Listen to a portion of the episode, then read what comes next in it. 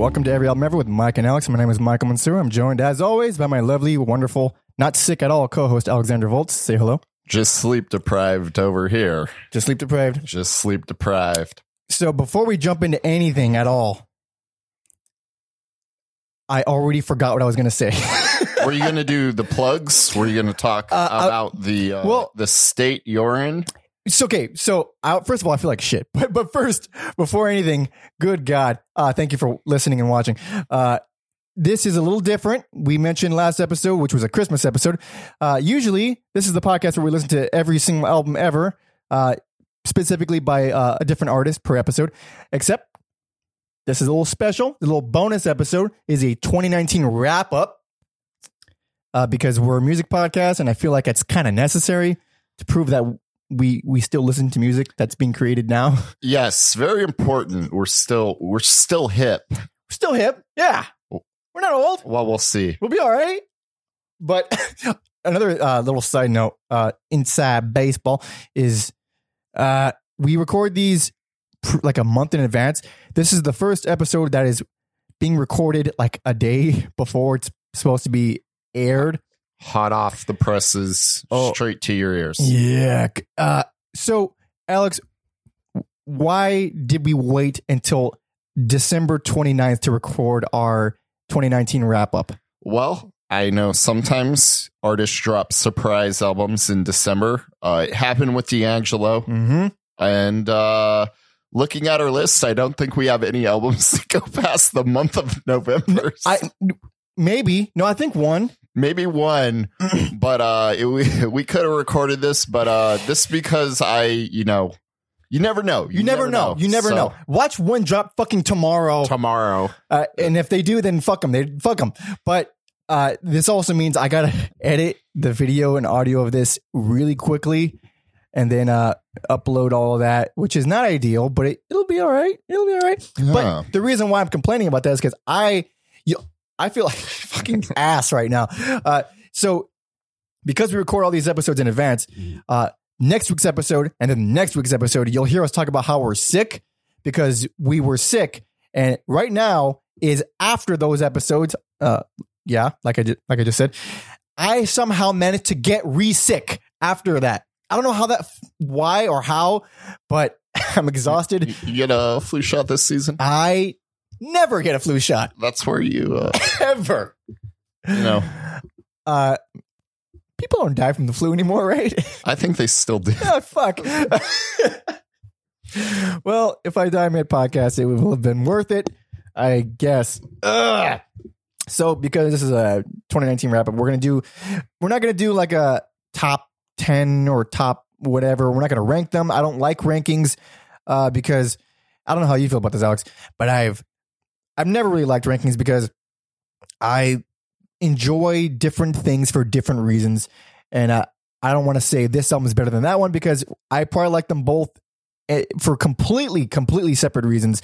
They affect me differently. I like. I think music has a very wide array of emotions attached to it. I think that's fair. Also, I mean, I feel like lists piss people off. So, I mean, I we're- feel like- we're pretty good at pissing people off regardless. Ah, We've got yeah, a lot of hate true. recently. so yeah, taking taking the number off it makes it a little less inf- like it's not law. We're just two guys with opinions who enjoy music. But and and I feel I feel bad with this list. I don't feel like it's as comprehensive as it could have been. no list is, I don't think. Yeah, Unless I'm- you're really good at your job, which I I'm, not. Or I you. personally made the mistake of thinking I would have an attention span on an airplane, which I don't. I learned that about myself. So uh, if I'm ever on a plane again, I'm just going to be like, I can't, I can't work on the podcast Right, because right. I'm a fucking child. Well, yeah. I mean, also, you're in a box with a bunch of strangers in the sky.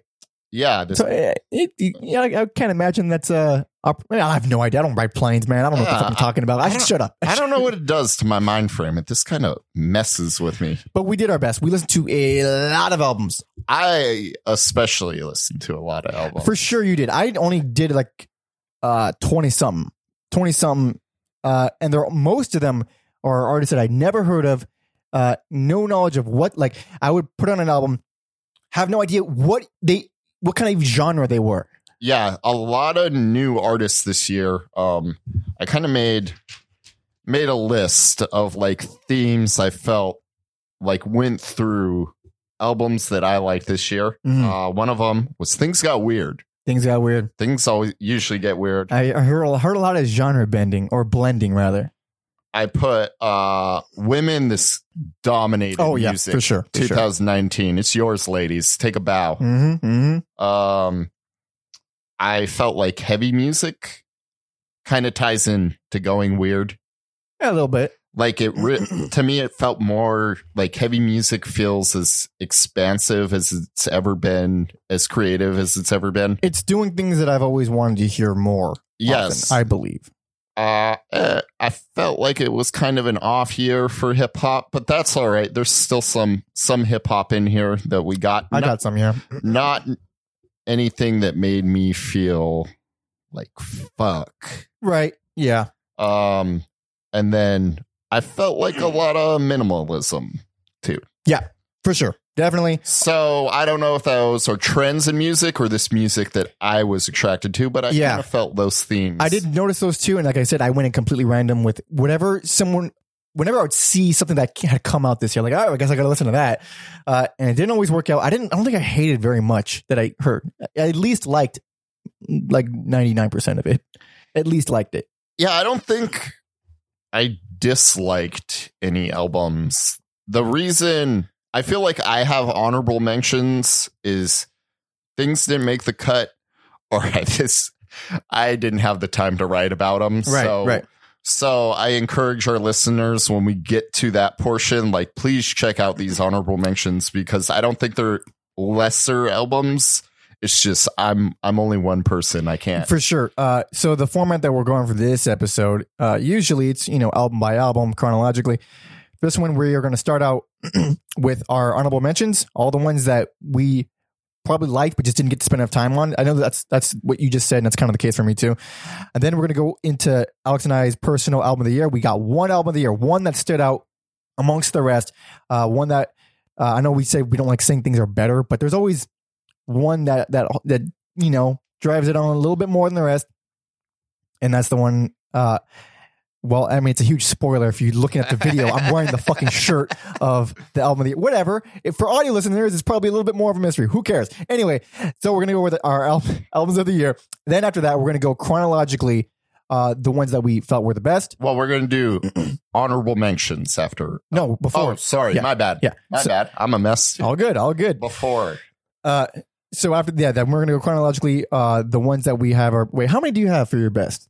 my best, I think overall we're at like 20 total combined. Yeah, I got nine best albums, ten including my album of the year. I try to keep it even. I think we're at, at like 10 a piece then. something like that. And then after we do our best albums, uh, we're gonna talk about our most standout moments from our actual podcast. So, uh, our biggest pleasant surprise from the the music that we listen to for the show, and then our worst of the worst albums. Our worst, our the hardest thing we had to go through on this podcast.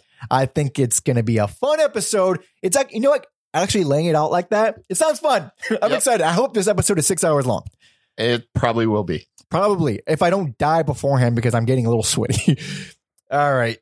So I skipped all the plugs because it doesn't fucking matter. If you like us, you've listened to it this far, you know that if you want to suggest an artist or if you hate us, which a lot of people already do, or you like us, send all that feedback to every ever at gmail.com. Of course, like and subscribe, share. Sharing is the most important thing if you do like us because, uh, you know, I guess that's how things get spread or grow or whatever.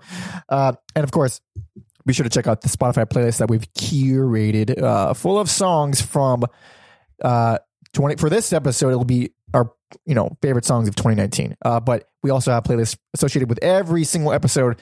So go back in the archives, check that all out. There'll be um. Ugh, man, I'm already getting tired of talking. Links at everyalbumever.com as well as in the description of wherever you're watching or listening. So all that. Okay. Let's jump into it.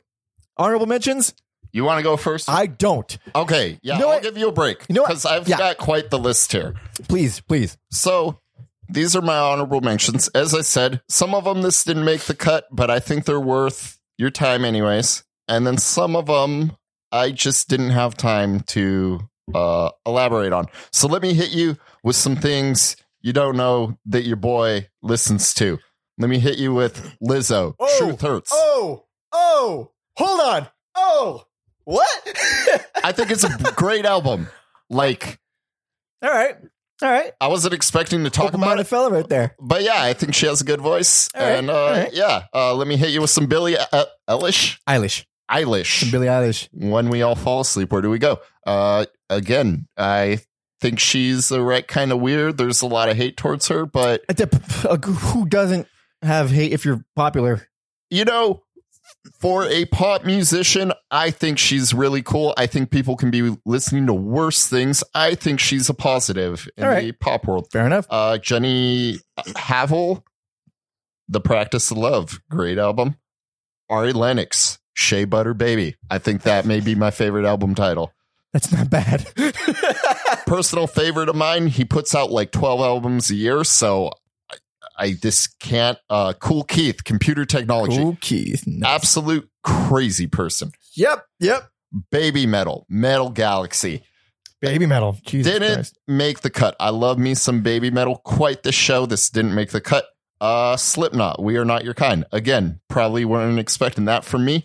Uh, get a lot of hate. I think it's a real solid metal album. Uh, Epic Beard Men. Th- this album title is how I feel about this podcast. It's called This Was Supposed to Be Fun. I agree. I agree. And, uh, Epic Beard Men is a project from uh, Sage Francis, little underground rapper that uh, got me into like underground hip hop. So I'm glad he's still going. Uh, Chelsea Wolfe, Birth of Violence. Uh, not exactly. She slows it down. Not as heavy as her previous albums. I think it's mostly acoustic. Still good. Torche, Admission. Torche is kind of like Motorhead or Slayer. I, I feel so embarrassed. I didn't even know they released an album this year. That's how fucking behind I was. they're just real good at what they do and they don't need to change it. Uh Opeth, In Cauda Venom, Uh, that Venom? is uh, Venenum. Ven-. I don't Whatever. even We're going with Venenum. fucking whatever. Opeth, always evolving, always changing, pissing off the fans. I think it's great. Keep doing what you're doing. Big Thief put out two albums this year. uh huh. Uh huh. UFOF and Two Hands, uh Freddie Gibbs and Madlib, Bandana. Pinata, one of my favorite albums ever. Bandana just didn't have the same same charm Mm. as the previous one, but Madlib, one of the best ever.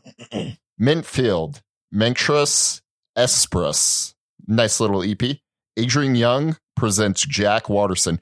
Adrian Younge, again, one of the greatest producers working. He did the soundtrack to Luke Cage with Ali Muhammad from Tribe Called Quest. Mm. Listen to the Tribe Called Quest episode. Uh, Uh, that's coming up. coming up. coming up. Sorry. Uh, and yeah, he did albums with Ghostface. Adrian Younge is just brilliant. And then uh, Slowthai. Nothing great about Britain. Just a UK uh, rapper. So if you like the the Dizzee Rascals, the real harsh British accent rapping, Who doesn't? I know I do. Slowthai is, and it's spelled T H A I. Oh, all right. Like the people. Yes. All right. So great. Yeah. That's a great album that I just didn't have time to. Mhm. That is quite an honorable mentions list. But I'm going to tell you right now, mine is a lot smaller. Yeah. Well, It's you a lot needed, smaller. you needed a break from talking. I did. so. Thank you. Uh, so my honorable mentions are ones that I, I I enjoyed, but I didn't feel compelled to keep going back to them. Uh, like I said, pretty much nothing that I listened to I, I disliked. So, uh, and this is no particular order because I my I just listed them in, in the order in which I heard them. Atmosphere, whenever. Uh, that came out. That came out pretty recent. That came out like a few days ago. When did that come out? Well, you you let me know that he had the new album. Yeah, that I got reminded of that like December twentieth or something. I, don't- I don't. Uh, I haven't been on the atmosphere train in a few albums because I just kind of they all blended into me. I, I miss the the classic his classic style where he was faster, he was meaner, he was matter. Uh, but I did love uh, the family the family sign in 2011. I think it's the family sign, Mm, the one with the that. baby hand on the cover. I fucking love that album. I need to check that out because yeah, it's been been a while Yeah. since I listened to some atmosphere. So I haven't really been into them since then. But this album, I did enjoy it a hell of a lot more than the past few. So uh, yeah, that's my little honorable mention for that one. Uh, what else? Uh, there's a few that I, I really think are on your actual top. So I'm gonna like Oh, hold off. y- yeah, yeah. Uh, but man, there's a lot. Can I Uh, can I cheat? I see. you- okay. I see the OCs. Oh, the OCs. Uh, yeah, that one is cool, but it was just so so fucking long, and I was so sleep deprived that I couldn't go. I couldn't like give it another shot. Uh, it was fine. It was cool. I dig it, dig it, but still need more time with it. And then we get. I can't believe I didn't put it in my honorable mentions because I think I turned. We, I see some Czarface so in there. Czarface. Okay, so Czarface released three fucking albums this year. Three He's fucking like Kool Keith. Yeah. So Czarface, I don't know much, and oddly enough, this is uh, it was referred to me, quote unquote, by uh, comedian Tom Segura and uh, Christina P. Their podcast, Your Mom's House, because on the opening track of Czarface, the the odd czar against us, uh, with uh, that one has Inspectah Deck from uh, Wu Tang. Woo. Uh, they they shout out Tom Segura in the song. So he brought it up and he's like, "It's a really good album." I heard it. It's a good ass album. didn't didn't uh, fucking move me the way some others did.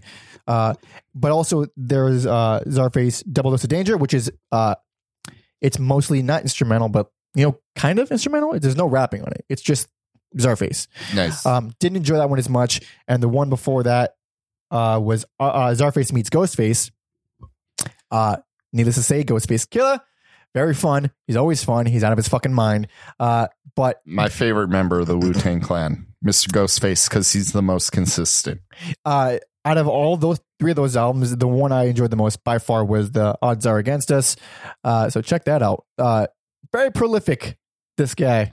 Yeah, he's yeah. I first heard about him because I don't remember what year it was. He did an album or an EP with MF Doom, Mhm. and anything with MF Doom on it, I got to listen to it. So Uh, I don't know what else is on your main list, but I got. I'm just gonna just machine gun it. You don't comment. Don't say whether it is All or right. it is I'll not. just be here. You just be there. Uh, Jaime by Brittany Howard. Uh, Veils of Winter by Blackwater Holy Light. Uh, Alex's shirt right now, Fear Inoculum by Tool. Uh, and Malibu Ken, self titled.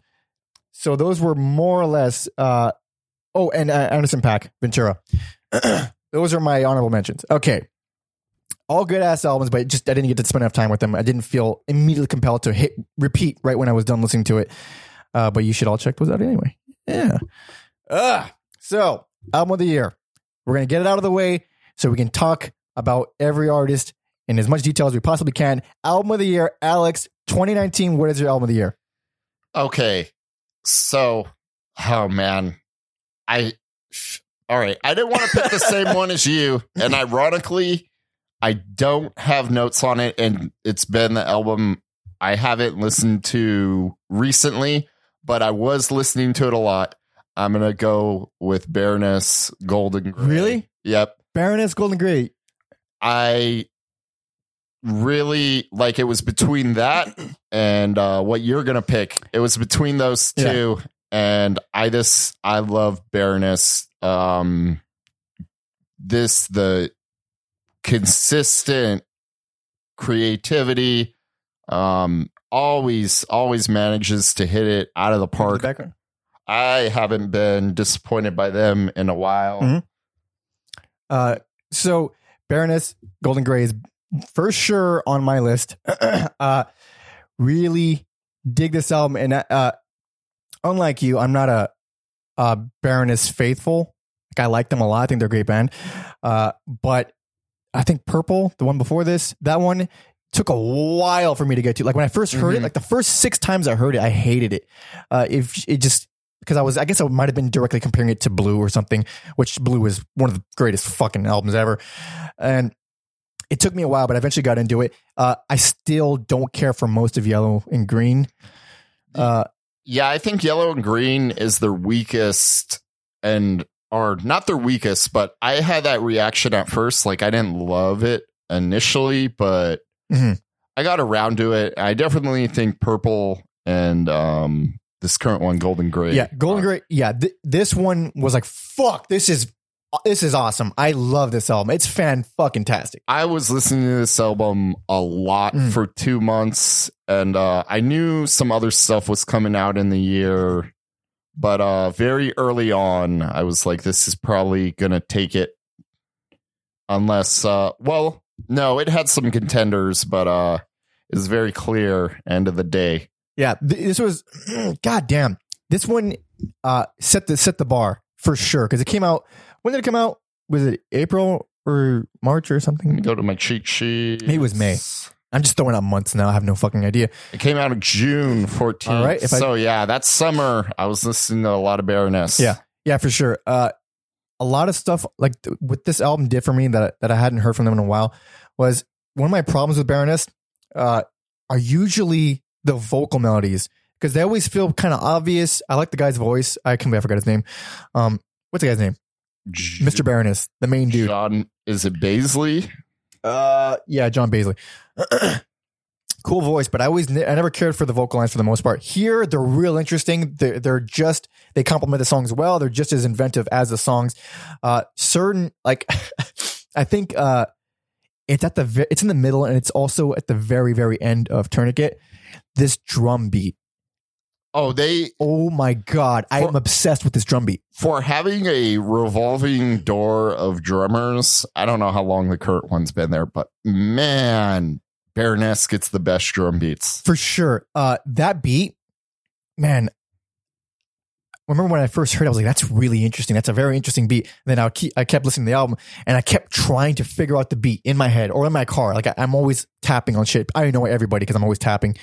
Um, but this one, when I finally got the beat, when I finally figured it out, oh my! Every time I do, I just like. It's so complicated, but it, it's it makes sense only if you detach yourself from the music. Yes, It's a very interesting beat. Uh, man, shit like that makes me wish I, I was a better drummer and that I, I paid more attention to drums because it's fucking, it's so exciting.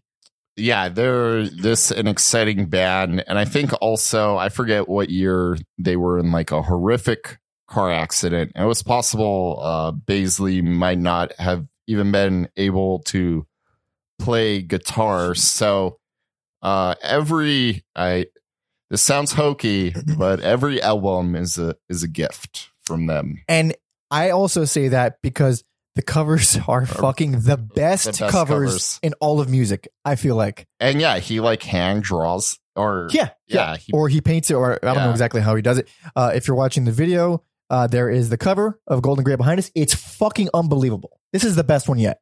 It's yeah, I think that's like the full like he didn't even draw it in a format to fit on a vinyl or CD, whatever you or he like drew Yeah, the it- aspect ratio is uh, or the dimensions rather. Yeah, he drew it in dimensions it's not even fit for albums. So, no, uh, it's like a poster dimension. Uh, so it looks it would look great as a fucking poster, but uh, it's it's so it's so damn beautiful. I- I, I- wish you didn't bring it up. I forget we have to talk. yeah, because uh, that's like my favorite kind of art. I get uh, for people who know me. Uh, I'm I I used to be more of an artist when I was younger. I can still draw a little bit, but I don't do it very often. My whole family, especially my brother Robert, he's uh fucking amazing. Like he did uh, my old band's. Uh, my old band Broadbell, their the album cover, which is Oh. arguably the best thing about that album. I didn't know that was him. yeah, he's real good. Um, and it's uh, when I asked him to do that art, I specifically said, look at Baroness's cover because, or or their covers because there is like this level of detail and this specifically oh, you this. could just like zoom in. yeah, and yeah, there's so many things happening, but it's it's like this sort of fantasy take on nature. Yes, Or that's a great way to describe it. yeah, it. so I don't know. It's it's realistic, but you know it's not. I don't know how else to describe it. It's it's realistic, but it, it just looks surreal and it I, I feel like it fits the music perfectly too. So complicated, complex, but still very easy to listen to, very, very accessible. I find I find Baroness to be the most accessible, complicated band. Yeah, I remember when Blue came out, um they were kind of flirting with a little bit of mainstream exposure and a lot of people were like it's it's Muse if you're not not a pussy. That's what Baroness is. Blue Blue is what made me a fan because I mean I don't know I know we should be talking about this one Golden Gray but fuck man it's like why aren't more bands like this where it's they're not sacrificing the complexity but you're still appealing to what everyone kind of wants in music which is power and melody Triumphant vocals. very triumphant. That's dude. That's one thing I always didn't like that he address not addresses because I didn't. He doesn't know me, but uh, I always felt he was always at ten. Oh He's just always always yelling. But on this album, Golden Gray, he toned it down. It. Sounds fucking awesome. His regular singing voice is beautiful. the only way these vocals could get more triumphant is if they bought the singer of Torche on and like did a song with him Uh-huh. on vocals as well. Man, and it's gold too, so you know it's triumphant as fuck. God damn it. This is a good fucking album. Listen to this album. Oh, god damn. So that's your album of the year. It's a fine pick. This was uh this was mine for a long time until Until we're on to mine. Shocking for anybody who's watching the video. Uh as Alex pulls it up on the screen behind us. Uh Caligula by Lingua Ignota. Um no fucking contest. No fucking I'm wearing the shirt. Obviously, I love this.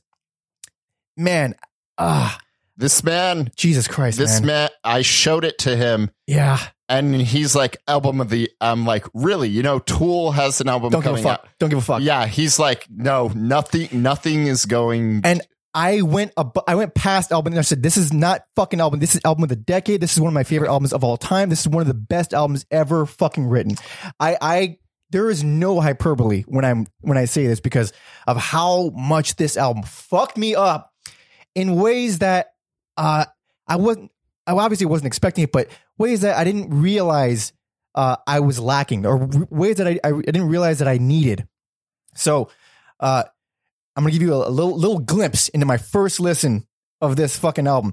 So it was like in the morning. I was going out to my shitty job with a guy who I hated, and Alex had recommended this. He said, "Don't be fooled by the album cover. It looks like." uh, She Like looks like a fucking a gangster rapper, honestly. but he's like, just listen to it. It's like it's like the the music equivalent of a horror movie. And I was like, right. I I had just seen Midsommar, and I'm like, holy shit, this is the music equivalent of Midsommar. Like they're like one in the same almost. So I haven't seen Midsommar, but I I I'm a fan of horror, and I'm also a fan of Hereditary, which is the same director. This is we're getting all off topic, but it doesn't matter. So that's all I know going into it. I have no idea what I'm expecting. I kind of don't care. I'm just putting it on to like fuck it. I said I'll listen to it. I'll give it a shot. Pass the time. Pass the time. Uh, I put it on, and it has like you know uh, uh, one of those build up kind of intros before the song starts. Within maybe two seconds, I was like, "Oh fuck!" All I heard was the build up, and I knew I was in for some shit. And it's like I, I can't say that about many albums or any album that comes to mind because no music started yet Mhm. all I've heard was this the, these these reverberations essentially, and I said, "What the fuck is this?" And I, I, I immediately felt moved.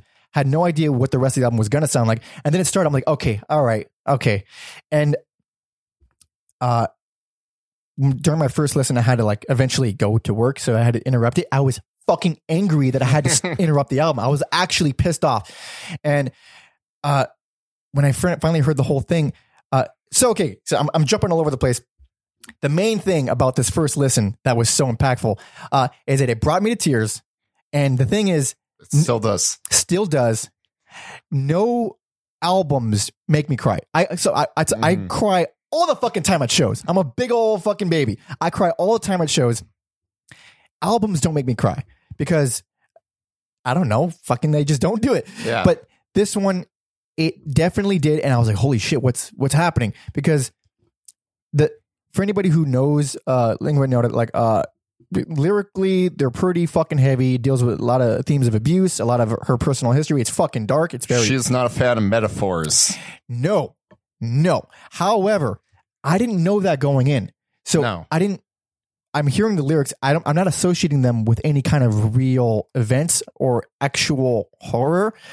All I'm hearing is the music. The music is what made me cry Mhm. with no Context. with no lyrics. context. That's why uh, this album fucked me up so much. This is why I'm such a huge fan and why I admire her so much. It was the sounds, not not the content. It and when sounds can make you fucking cry just because of the way they sound, that's that I cherish that shit. Um, yeah, I like Sorry, I'm getting getting fucking hot. Go on. I listened to it and I knew it was special, but I wasn't paying attention to the lyrics. And then me and Mike were hanging out and we're, he was talking about it. I was like, fuck. And then I went and did some research on her. I was just like, holy, like it all kind of makes sense and makes it even crazier and more brutal and more beautiful. And yeah, she's classically trained pianist, vocalist, and all these songs are about uh physically, mentally, mental abuse. And it's it's not for the weak of heart. Nope. And yeah, she is just earlier when I was talking about, you know, women just dominated this year. Like she she's my She's queen. Yeah. Yeah, I was Yeah. gonna say that. She's she's my she's my queen. I'll murder you. She's my no. She's no one's queen. All right, she's her own person. Goddamn. We can all bend the knee. Um Yeah, for sure. but yeah, she is just so talented and raw and I don't know how her brain works, but it's amazing. It's man. So when I first heard this, uh, I went to Alex and I said, "Hey, buddy, you just recommended an album that changed my fucking life. I don't know how you feel about that." But then I started gushing about it to anyone that would fucking listen. Anyone that would listen, I say, uh, "You guys don't understand. When I'm I- when I recommend an album, it's usually like, hey, you might like this. But this is like, if you don't like this, something's wrong with you. We can't be friends. Can't be anymore. friends. And I don't judge a person's taste in music as a judge of character. Typically, typically don't.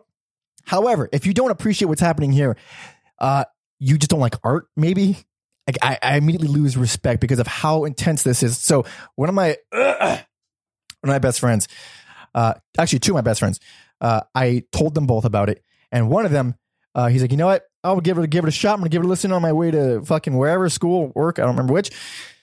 And throughout his listening, he was like texting texting us saying, "Fuck, dude, fuck." fuck. And he's not a guy who listens to this kind of music typically. And it got to the point where he sent a video of his face with one of her songs playing, and he looked like he was going to start crying. And, he- and I, I kept that video and I just sent it whenever because he had the same response that I did, which was uh, anger whenever he had to interrupt the album Mhm. because uh, it's also why I'm really glad that we're not playing snippets of this album because I don't think any snippet will do it justice. Yeah, a, f- a minute clip can't really explain what's no, going on fuck here. no, fuck no, because uh, this album it captures everything I love about music. Uh, when I was listening to it the, for the 500th time or whatever, uh, it felt or it sounds rather like the evolution of music, where it had encompasses so many different things. It encompasses uh, as early as medieval music with the the choral things that she does with the million vocal overdubs that do all kinds of crazy shit, and then it goes into black metal territory where it's just brutal, brutal punishing. Uh, no signs of light where you think it's just the darkest, most evil thing ever, and then it goes into this coral thing uh, where it's just gorgeous and it's it's the most light thing ever. Uh, the the amount of moods that it tackles, uh, there's no itch that won't be scratched with this. It's it's perfect. Yeah, early uh I was talking about how women were like dominating music this year. I really also love this wave of like metal artists like I put her like Zeal and Ardor, Deafheaven, and uh yeah, I'll throw Chelsea Chelsea Wolfe in there as kind of these people who are just like don't care about labels. Mm. They don't e- they don't even care about if they're called metal or not really. But to me, I think it's it's what the genre needed. Absolutely. And There's probably some more and I apologize. But course. like as far as like newer artists like damn. uh, I'm glad you mentioned Zeal and Ardor because uh, just to further how important this album is to me, uh, it's Zeal and Ardor's uh, Strange Fruit. Fuck man, I hope it's Stranger Fruit. Yeah. Yeah, um, that album and this one that have been the biggest motivator uh, and kind of a friend for me when it comes to performing because I perform, I do all the music stuff, and I have fucking brutal stage fright when it comes to singing, uh, and it's like a problem and it's hard and it's it's a thing you just got to push through, and I swear to God, listening to these albums before going on stage has gotten me through it. Uh, specifically hers. Uh, Zeal and Ardor, uh, like I, I appreciate it, but I just, um, this album is just, Just connected. yeah, it's more important to me. It's, uh, it's more moving. uh, and man, uh, Jesus Christ, when we, cause we, we saw her in LA, uh, Oh man. good God, that performance. I mean, I couldn't, couldn't even tell you how many times I cried. Couldn't tell you. Couldn't tell you. It was a concert I wanted to go on longer, but also I understand why it had to end. Yeah. Because never mind like what she's doing vocally being exhausting. I'm sure just the subject matter. it was a, a performance unlike any I've seen. It was way more intense. It was scary. It, It- was it fucking heart wrenching. It lived up to the album. Oh, yeah. and uh, because I, I I love her voice, and she does a lot of very interesting vocal things that uh I think you could miss if you're not um actively paying attention to. Strange little quirks in her voice. Very interesting choices, and obviously that comes with her being you know classically trained and being fucking amazing. Oop, our screen went off. Uh, being amazing overall. Uh, live, they're all exacerbated in a good way. Uh, actually, they're all they're all enhanced. All the little Mhm. vocal quirks that are on the album that are still great, they're so much more intense, and she does them like double almost. I don't even know how to explain it.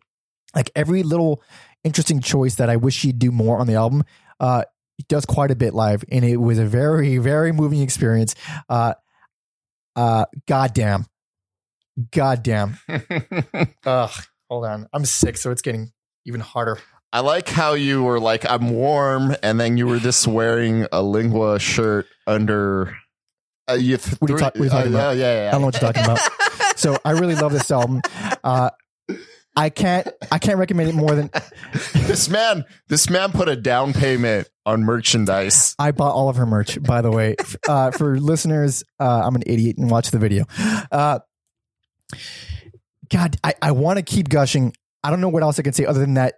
Uh, for the playlist, I'm putting the whole fucking album on there. Oh Because- shit! uh, I don't think it should be heard in snippets. Uh, this is it's too fucking important. We- we- we- to say that we need more artists like her is is not enough because fuck, man, it's inspiring, and I, I'm I'm I'm glad to be alive in a time where this this fucking crazy woman exists doing this insane and heart wrenching shit. And I, I've cried countless. Like every time I listen to the album, I still cry.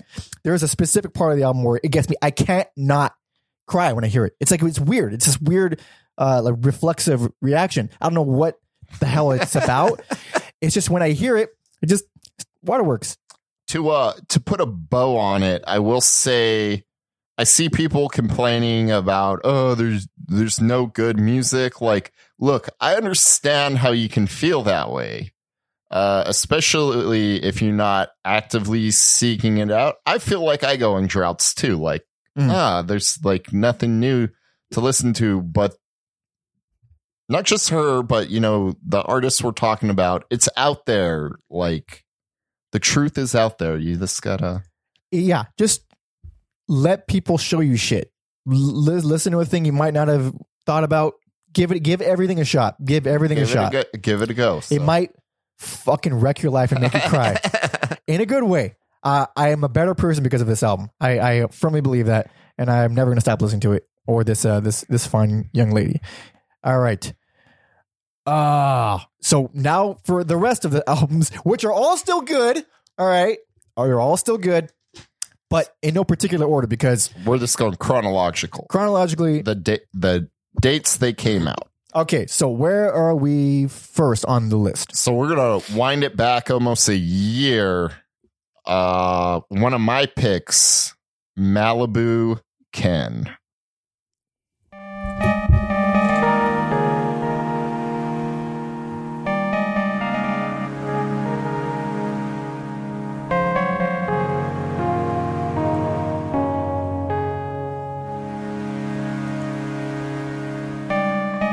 I feel like we always Talk like it hurts to talk. Mascot of Murphy's Law from the claw game at the Walt Whitman Mall to the worst curb cuts of the urban sprawl to what stirs in the purple moss. Which world make a purplish skirt of his quirks and flaws to make it okay to learn who you are, no jury. Instead of all insecurity, no mercy. Every year his skin get thinner. You can almost see the abilifying his innards if it's into the blood. This dude's voice sounds like a lot of guys I knew in high school. Really? Yeah. Oh, oh. I don't think it's bad, though. Hides in a winter, anti-winner. Stare at the stars from an empire builder to anywhere. Are. All right. All right. Let's start talking. Okay. So earlier I was talking about Sage Francis kind of introducing me to underground hip hop. Aesop Rock was another one of those guys. Uh, Mike was saying his voice reminds him of dudes he went to high school with. His voice is so weird and wholly unique to me that I don't think he sounds like anyone. He sounds like Aesop Rock, Mhm. not Rocky. Um, don't be confused. Um, so yeah, he was one of those guys. And at first, I wasn't even sure I liked him. I was like, "What the fuck is? Why would you rap like that? Why do you sound like that? Uh-huh. That's weird." And then I learned to like the weirdness of his voice, and uh, so I'm.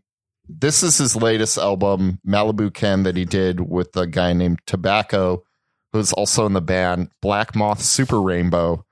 And Black Moth opened up for Aesop Rock back in 07 and they've wanted to do an album ever since then. So fast forward 12 years later, they finally did it. Um, it's been around for a while. I'm glad he's aging gracefully.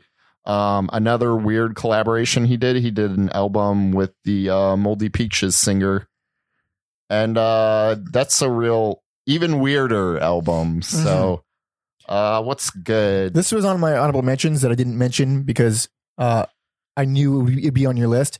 Uh, I enjoy because it all the music for this because I, I listen to hip hop for music. I, it's hard for me to really get into lyrics for the most part, and Oh, he's so he's so good with lyrics. I I don't doubt that. And that's why it bothers me because uh, he does the same thing to me, or reminds me of a lot of MF Doom. I know you're a big MF Doom fan. yeah, I'm not, and it's purely for rhythmic pur- purposes.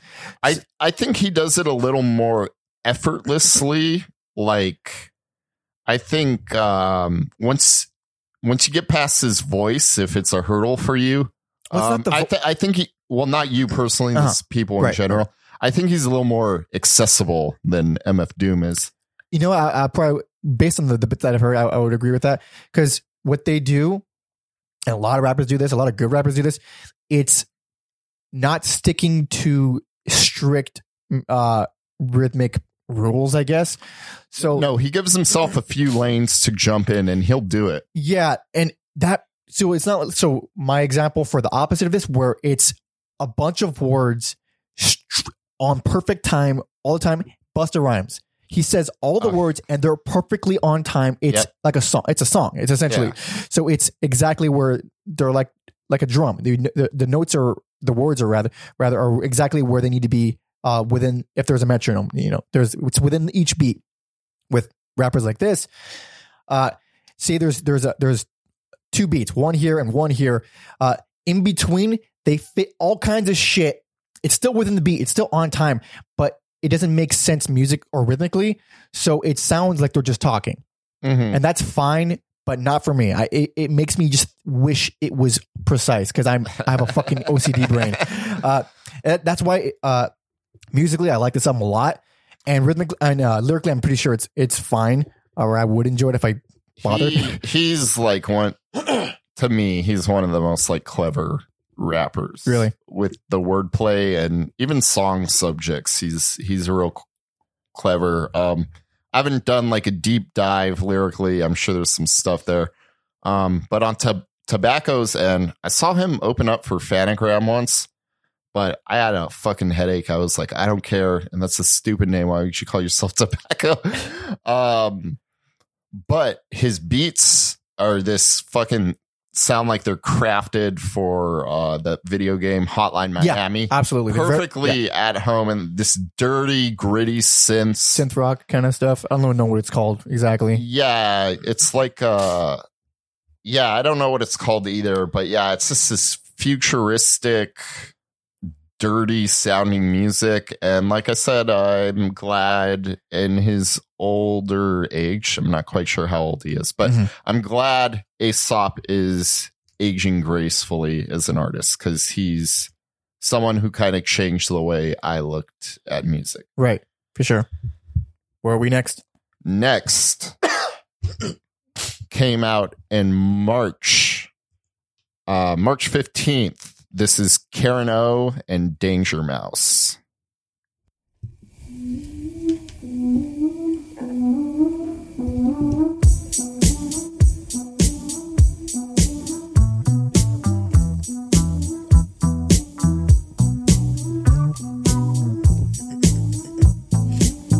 Already very smooth.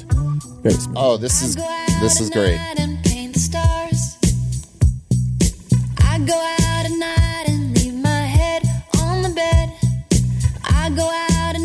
So this is the yeah yeah yeah chick The Yeah Yeah singer with I go out Danger Mouse, who spelled correctly. on the bed. spelled correctly. Probably most famous for Gnarls Barkley. This is how Oh, right. I wanna live. Gonna lay me down in love. This is cool. I Such a fun song. Yeah. Uh, All right, let's let's jump into it. So I did I did like this album a lot, but it didn't make my my final list. But I did dig it. if we did do rankings and numbers, I think this would be pretty high up for me. I've like, um, I love Danger Mouse's production. I think I was talking about Adrian Younge earlier. Uh, I think, I think Adrian Younge is going to be like in a few years what Danger Mouse is now. Mhm. Like there's, they're both so versatile and can do anything and they do random collabs we're talking about MF Doom a lot on this episode. Um, I don't know if people remember how Danger Mouse kind of came up, but he had remixed uh, Jay Z's Black album, took the acapella vocals, and mixed it with the Oh, Beatles, right. the White Album. And every sound you heard was from the White Album. He didn't add any of his own stuff.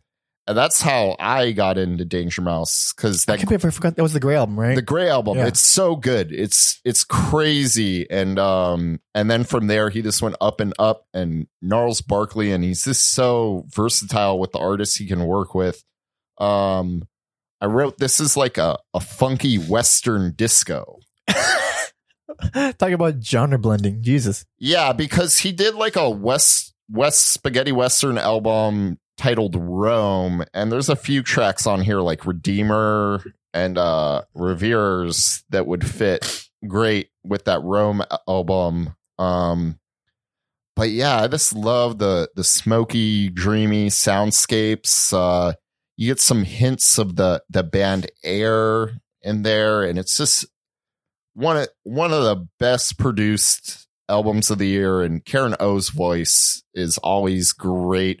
Um in the earlier yeah yeah yeahs, she's like screaming a lot and it's great and it's beautiful. And this is this kind of like if you're used to her on one angle, the camera this kind of comes around and you see her Mhm. at, from another angle here and um this uh a surprise that I didn't even know it was coming out Mm. and heard it kind of late and yeah, I'm glad I listened to it. I, I've never been a fan of the IAS. I don't care much for her voice. uh, however, uh, I did I did dig this album a lot, and I didn't. Tear everything down that I said. no, I- but I, I didn't care though. Like this, that's so that's how pleasant this entire thing was.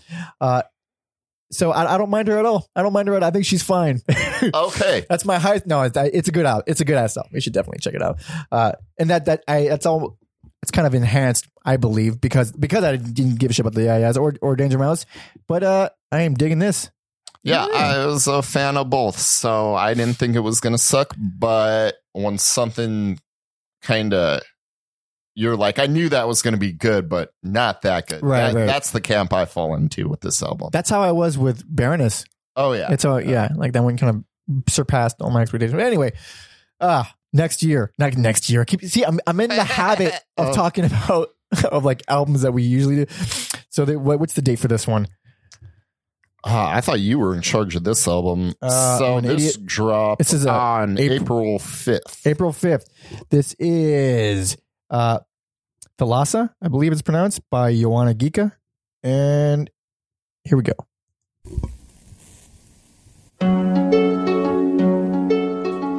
This kind of sounds like a Danger Mouse. Yeah. Or Legend of Zelda. Just the harp. I just think of Legend of Zelda. yeah.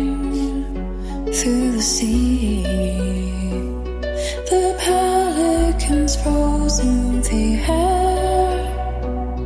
They saw what was no longer there.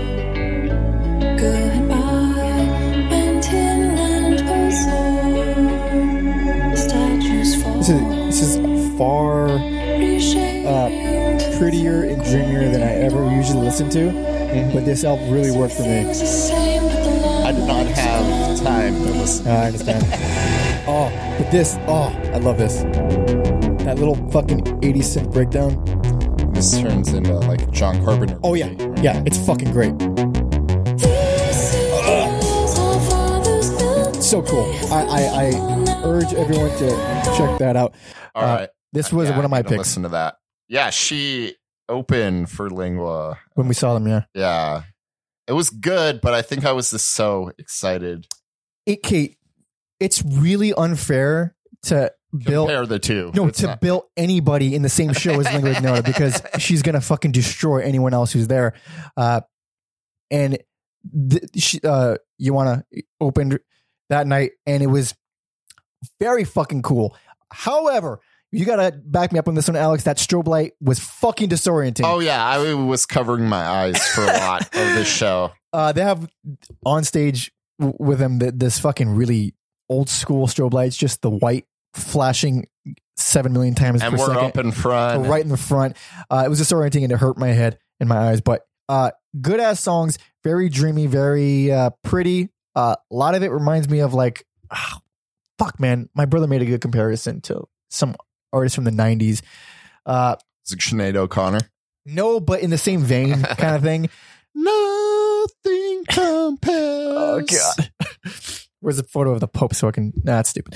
Um it's not the most uh revolutionary thing. I've heard definitely heard stuff like it, but it's still very fucking cool and I kept wanting to go back to it. Sometimes it's just got to be real fucking solid. I got a Yeah. few of those albums coming out. Yeah, for sure. So This wasn't like a, a genre blending thing like we've heard a lot this year, but it, god damn did I like it. And uh, I, I wasn't like blown away by the performance. That was really good. Uh, and of course, that's probably doubled by the fact that Lingua went after and just stole all our hearts.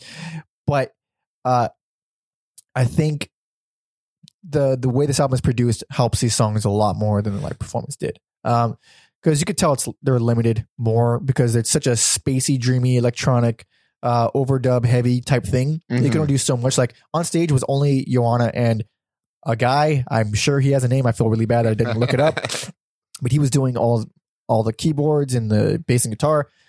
Uh, she was doing loops and vocals and stuff like that. Uh, I still think it's solid, solid listen, and I highly recommend Alex listen to it and everyone listening. I'm gonna check it out. I think you guys should. It'll be real swell. Yeah, yeah. Jesus Christ. Uh, we're, uh, let's move on. So now this album came out April 12th. This is Anderson .Paak Ventura. Or Pack.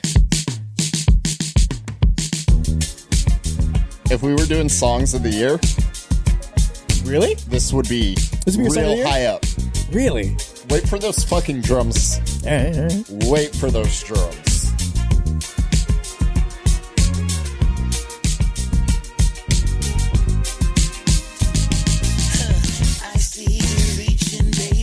Beautiful. Pretty good. It's pretty cool. Cool. For a song this uh, R&B has very, very complicated. It's wild. It's also interesting hearing that with a such clean production, like those wild ass drums. I so this is kind of like Baroness, where I haven't listened to it recently, but when it came out, man, there were points where I was like, "Don't put on that fucking album. You've listened to that album enough. You don't need to." li-" Uh, I put it on anyways. yeah, yeah. and yeah, that song I just played, "Reaching Too Much." I would just get it stuck in my fucking head, Uh-huh. and like, it's still fucking good. Um, the opening track, "Come Home." Fucking another killer Andre 3000 verse on there. Andre 3000's fucking insane every time.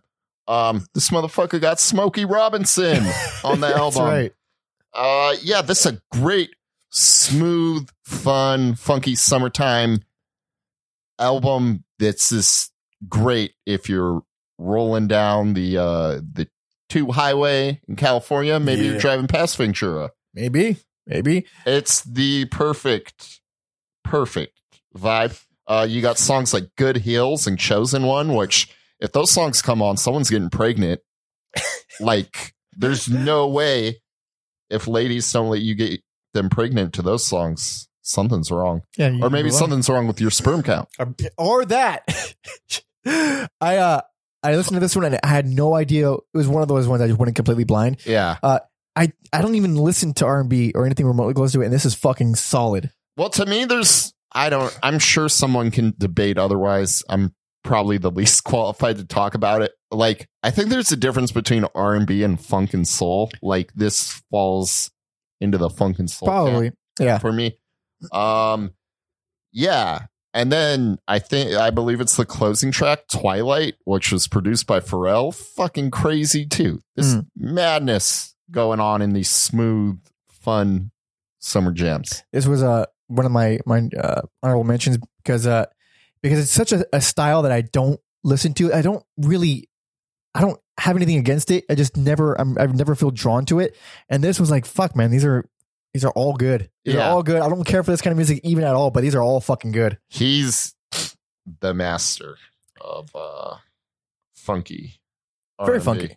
Yeah. But it's way smoother, way smoother, uh less annoying because a lot of funk typically annoys me after a while.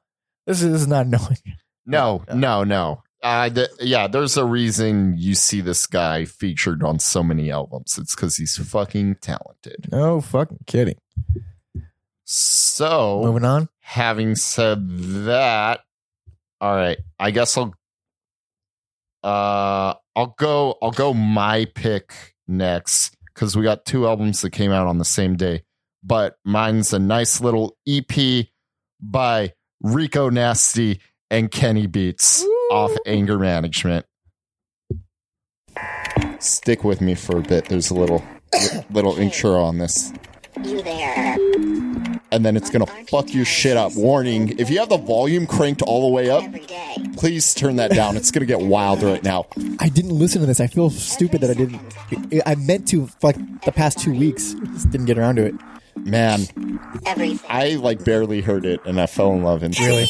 Oh, It be the same thing, on a different day. Ain't no but. This Holy shit shit. ain't gon' fade away. No one will fade away. Shots like a fade away. Falling, I hate a face. Watch what the fuck you say. That's a crazy way. Do it like Simon says. Look at my diamonds. This Well, this is- this is fucking intense. Dude. No arguing, we do the opposite. Niggas go crazy, got hands like a octopus. Niggas ain't stopping us. Bitches be watching and clocking us. Shooting a biddy, it's obvious. We pulling up in them Oh, man, I wanna fuck someone and do cocaine. Dude, perfect up. oh, Jesus Christ! That's Anger Management's aptly titled for this nice little EP. nice. Is a interesting way to put it. That is fucking crazy. Later in that song, like I instantly loved how like angry and abrasive it was. And, like if you can't, if you're watching the video, if you can't tell, she has a fucking screaming face on her forehead that also looks like a vagina at the same time. That's perfect. sure does. Uh, she has another like mixtape called uh something, The Tales of Taco Bella. Like, and then if that wasn't enough on that song later on, she goes like Scotty. I roll up with two hotties. I'm like, that's it. We're done here. Oh, Jesus.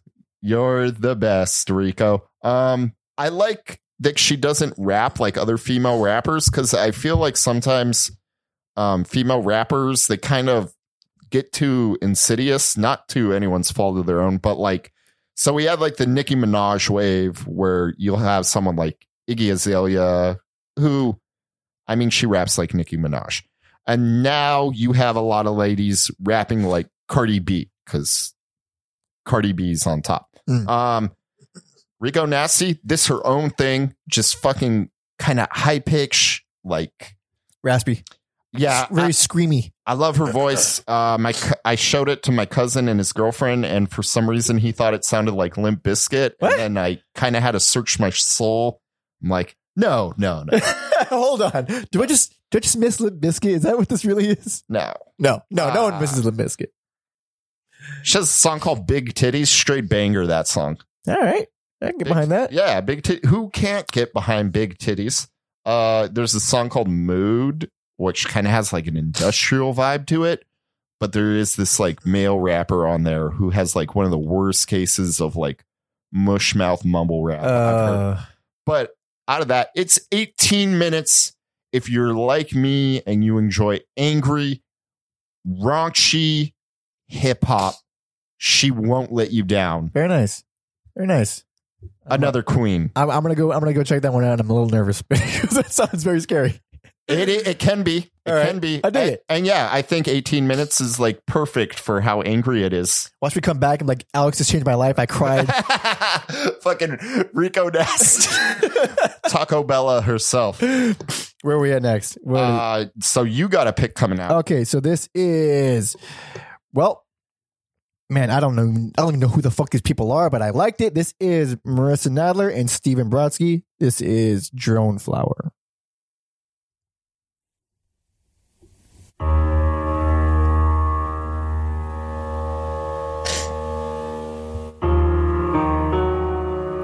This reminds me of a song called uh, Insomnia by Yellow Magic Orchestra, the electronic Japanese group from the late Oh, yeah, 70s, yeah, yeah. except, you know, way space. Well, not spacer, but way more moody.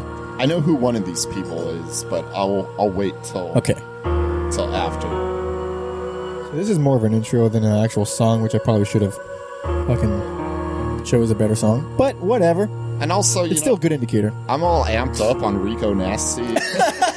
You need to fucking calm down, calm yourself down. High blood pressure over here. All right, so this is extremely, extremely moody. Uh, it gets less moody as it goes on. There's a lot of crazy instrumentation, and by crazy, I just mean you know strings and guitars. But uh, I don't know who the fuck these people are. okay, so uh, is it Stephen? Stephen Brodsky. He's in Mutoid Man. Oh, really? Yeah. That's they're like the crazy, complicated, mathy, fucking all Yeah. over the place. Yep. Whoa. No, he's he's again he's one of the most versatile uh musicians we'll talk about um if you've ever seen two minutes to late night on youtube which is a heavy metal parody show late night shows they'll cover crazy songs um like mutoid man is the the house band for two minutes Oh, interesting. Um, and yeah, they'll do like crazy shit. Like when Purple came out, they had John Baizley on, and so they did Purple Uh-huh. Rain Uh, with him. Um, I'm having a brain for Royal Thunder Blood. Oh Trucks. man, no, I have no idea what you're talking about. sorry. There's two bands, but the one with the lady vocalist, she came on and they did a version of Miley Cyrus's Wrecking Ball Mm. which is so good. And I realized it's not that different. That it, this made me realize Wrecking Ball's a good song. wow, that's enlightening. And but that's what that dude's doing. Yeah. So This is real mellow, real pretty. Uh, I would say extremely accessible, if not the most accessible thing on my list. Uh, I don't. There's not even anything that remarkably stand outish about it. Uh, aside from it's just pretty the whole way through. Um, it's like I see it listed a lot of like singer songwriter stuff, but it's like if this is singer songwriter stuff, then that's a that's a disservice to this album because it's way more interesting than anything like that. so is it all just like piano? Is there vocals? Is there guitar? Is there drums? There's- What's I mean, it it's plenty of it, mostly female vocals. Um, I think it, I think Stephen is like kind of the side guy, not the side guy, but like she's collaborating with him as opposed to Mhm. vice versa. Um, it's in the vein of singer songwriter, I guess, but there's way more instrumentation. There's way more interesting things happening. Uh, in terms of songwriting, uh, way smarter. Not anno- I fucking hate singer songwriter shit, dude. It fucking dude, as a guy who plays open mics quite a bit, god damn, do I want to kill myself. Uh, nothing like that here. Solid, solid. Recommend it. Uh, but other than that, I mean, Also, also, before we move on, let me give a shout out to John Guerra because I feel like that man uh, impacted both of our lists. who? Uh, the dude I sent you his top songs. Oh shit, yeah. dude, That's how I found this album. John, Yeah, aka, thank you. aka the booty hunter. I'm You're not going to ask. You're beautiful. Don't ever change. And uh, thank you for all the cool heads up. I like to think I'd find them on my own eventually because we have very similar tastes. But he definitely, I for sure would not have, and his list fucking helped me a lot. I Yeah. mean, that's literally where this album came from. It's where a few others came from. But thank you very much. This is uh, you got good ass taste. Uh, so yeah, that's all I got to say about that. all right, we're going to move on. the day after 426, uh, Hems Ale, and the album is called Noctu- Noctilia. Uh, Helms Ali Ali uh, Ale uh, Nocti Noctiluca. Here we go. Jesus Uh, Christ. However, it's called. We should practice these things out loud before we put microphones in front of our face. Here we go.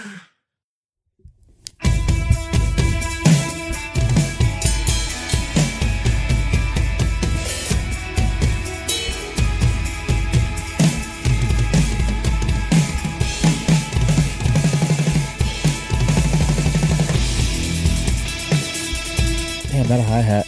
This is a last second edition, Oh really? like right before. Really? yep. Nice.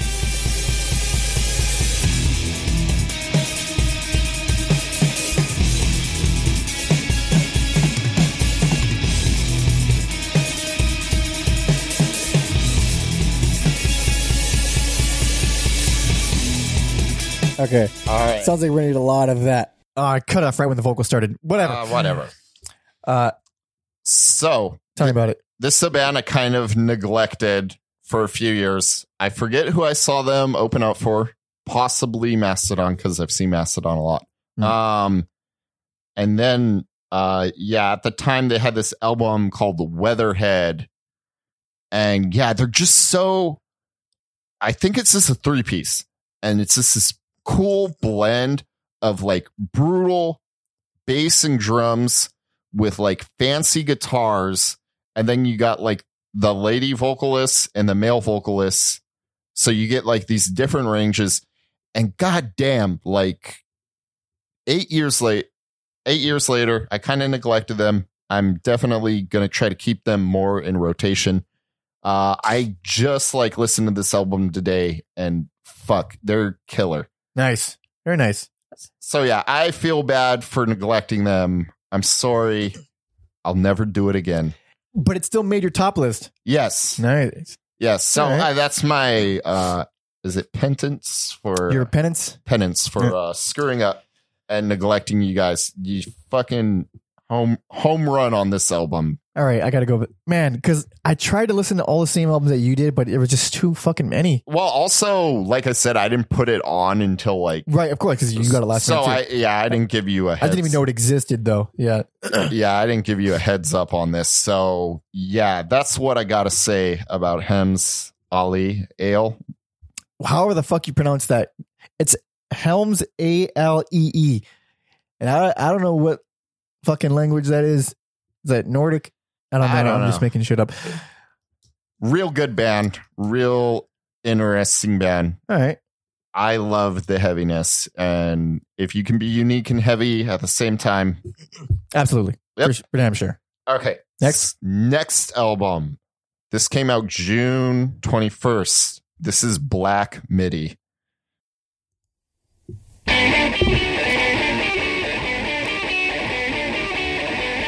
I think you skipped one.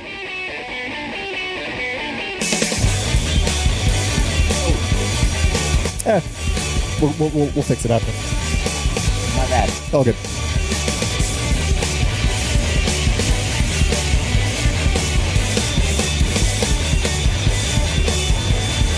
Yeah, I got. it. There we go.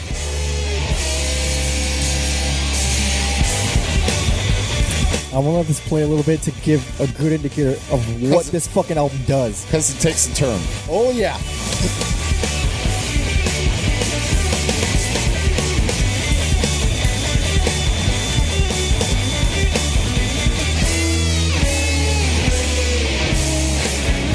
And there we go. What the fuck is happening? Okay, so it goes all over the place. And one thing I really like, first, you talk about it before I start cutting you off.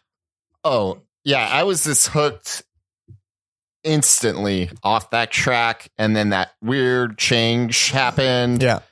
And I I was just fucking hooked. I loved it. Um I kind of feel like they're like the punk rock cousins of Radiohead. Some somehow it makes sense in my brain. I don't care if it makes sense to anyone else. it doesn't make sense to me. yeah, and then um they got this song reggae and I realized why I loved them and uh they got some bad dude vibes and no one knows who bad dudes is but they were a local band around LA and they just play like this real intricate tight almost video gamey rock and roll and I'm like I think that's why I like them because there's a, a touch of bad dudes in here. Interesting. I, I you showed me Bad Dudes a while back. I dig them quite a bit. uh, this album, like that change in that first track, it's so wild because it sounds like they're constantly falling apart and losing time, but this they're they're not. That's a great yeah, that's just- a great description. It- but that's the whole album. It sounds like they're falling apart, but they're they're still keeping it together. It's it's a strange, uh, like intentional sloppiness. It's it's very very chaotic, very weird. what ultimately made me not enjoy this album is that fucking singer. oh really? Man, I liked it at first. I was like, this is interesting. This guy's voice is very weird, and then it just kept getting weirder as it went on. I like, I don't like it. I don't like his voice. It might grow on me later on, Yeah. but that's because it, it's a, it's a lot of uh it sounds like he's doing this this kind of weird old timey accent hmm like rolling the r's kind of thing uh I think that not that it's an I think they are British. they are British. no no for sure for sure their accents uh seeping through but it sounds like old timey british like 1800s british Okay. yeah uh it's it's interesting it's very fucking interesting i couldn't enjoy his voice No, this band's not for everyone. no no but i did i very much appreciated the album it's Yeah. very very very fucking weird Yeah, I think it uh peaks on the song Western. It's like 8 minutes of misleading stuff like you'll just like kind of accept what's going on and then it changes and I think that's a good example. the, the changes are, are very interesting. Uh, I love shit like that where you think because that the whole intro is like super repetitive and you think like, okay, I get what this band's about. And then bam, and then a lot of times this album they go real quiet. Those are the parts that fucking got me real good. Mhm. Oh, they're very They're- very satisfying quiet. real good at loud, quiet, stop starts. They're fucking killer at it. And uh yeah, just a nice short, short little Yeah. Little uh synopsis.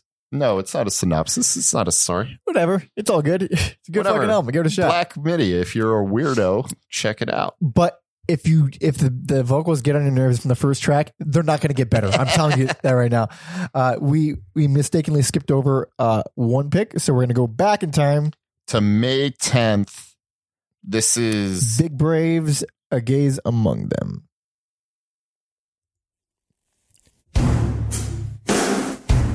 I'm already excited. this was another band where I'm like, man, I don't want the pressure of picking out what section to play because I feel like the, the whole song Yeah. needs to. I agree, but this is such a powerful opening, especially when you don't know what you're getting into. Especially that production where it just feels like it's right next to you.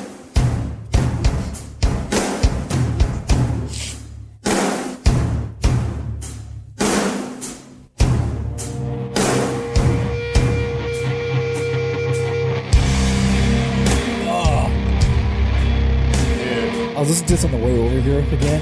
I fucking love this. If they ever open up for Om, my neck would just be Yeah. done. All the slowest headbanging.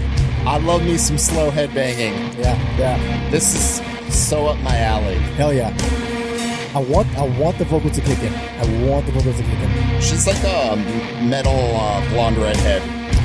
I never thought of that. You're right.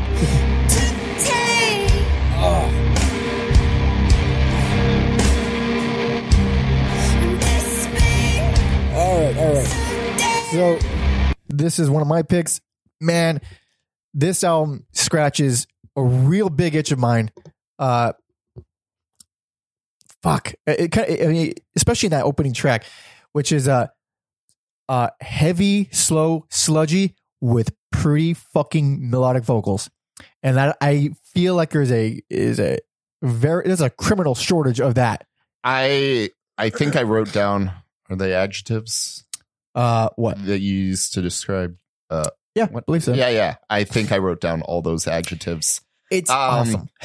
Yeah, like in my heart of hearts, I'm a sludge sludge metal. Like if I could only listen to one, Yeah, one genre. really? It'd be sludge. I don't know. Really? I don't know why. It just feels it feels right, and it's a weird thing to be into because like no one like in school, no one's really Yeah. into it. It's something I got into after. Um, yeah, man, that song you played, I think it's around like n- no pun intended, the 420 mark. Um, Yeah. Something like that. I was listening to it on my headphones the first time, and it- Actually, actually, that song is eight minutes. no, Oh, I- I'm around the- say- I'm oh, saying yeah. in the In the 420 mark. in the So, yeah. 420 mark, it sounded like it just fucking blew out my headphones. It gets fucking crazy. And that's kind of the whole album. They all have like slow builds and yeah, I'm all about the sludge. I feel like there is a uh I feel like some bands like uh we were talking about Baroness earlier, Yeah.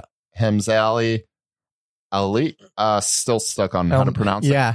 they kind of like they're in there. I would throw them in there, but this is like this is like pure Pure- sludge. And and uh, that's what I I want more of. Like uh, I'm a big fan of Pallbearer's first album and a little bit little bit of the second album, but Mhm. I, I don't care so much for the the more recent stuff because it's less sludgy.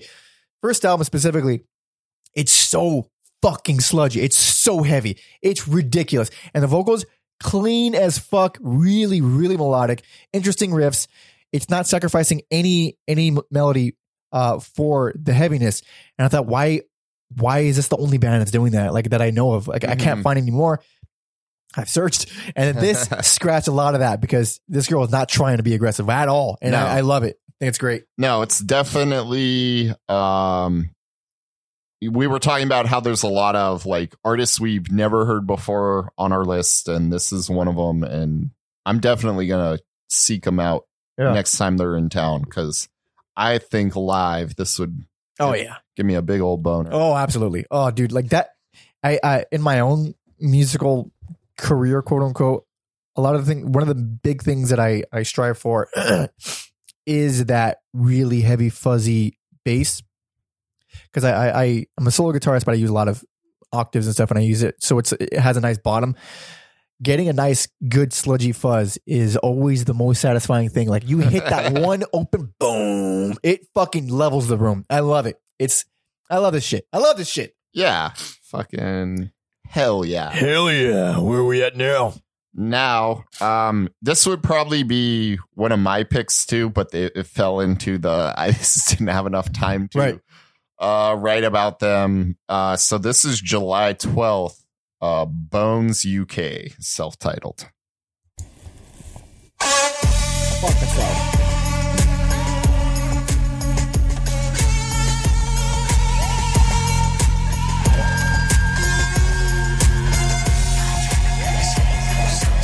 This is already super sexual. I love this band. Fuck yeah.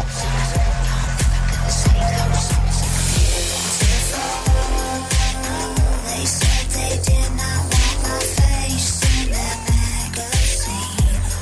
Cause I'm not beautiful. But dude, don't. I dislike her voice though. It bothers me. Really? I love the band though. I love everything else about it. I just don't like the tone of her voice.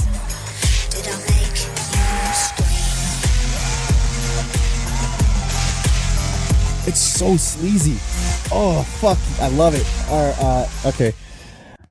I'm real glad you picked that album. I only got to listen to it once and it's real fun. Like in my in my head, like if I ruled the world, like that's what like pop music would sound like. That's, Absolutely. That's what clubs would be playing. Dude. Dude, shit like that. I was listening to this uh in the car with some buddies and uh, at one point, uh, it got to like a real poppy kind of almost.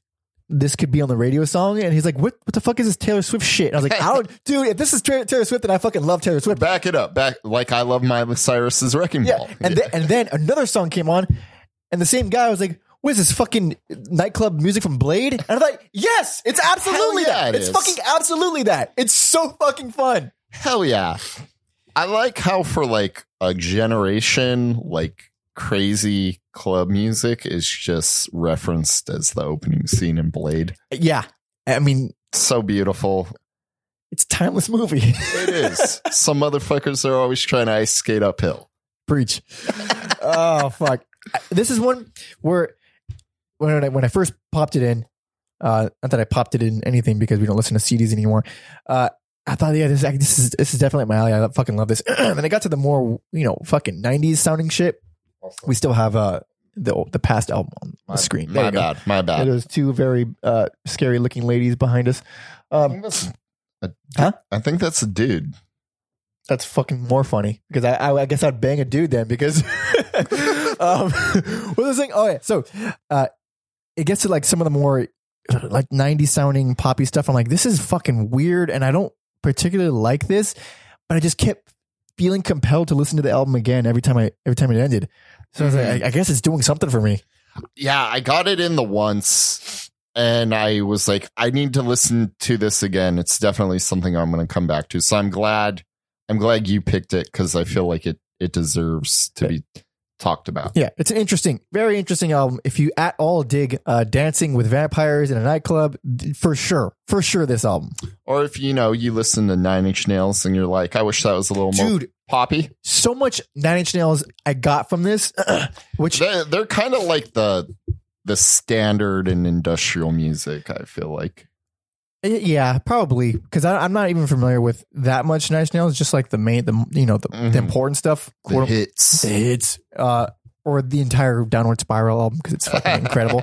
Uh, but a lot of this album did feel like, oh, this sounds a lot like this. This sounds a lot like this. It wasn't so much reinventing anything, or it didn't feel like I. Uh, nothing felt like something I hadn't heard before. It's just all shit that I just like. Yeah. Yeah. Real good at, uh, at doing that. What do we got next? Next is another Mike pick. Uh, this July 22nd, Buildings Negative Sound. Oh, I'm excited for this. Anytime you start, anytime you start an album with that kind of build up, I'm already excited. It goes in it, goes in it. No, that's a different. Yeah. Found myself a hill to die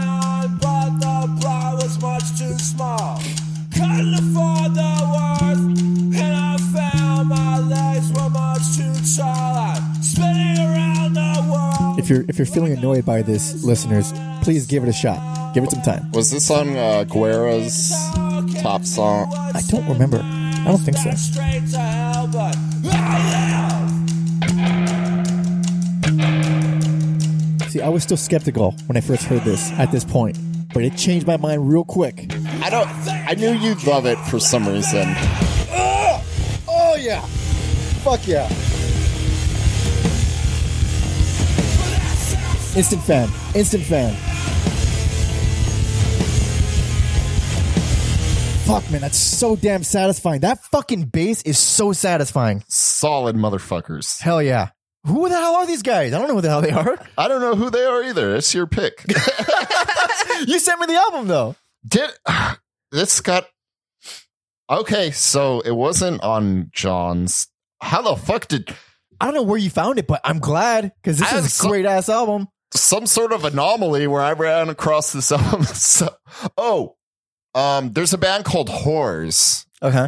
and they put out their top ten, and this was on there. Okay. and yeah, I like you know they're real sludgy. Okay. This is not sludgy.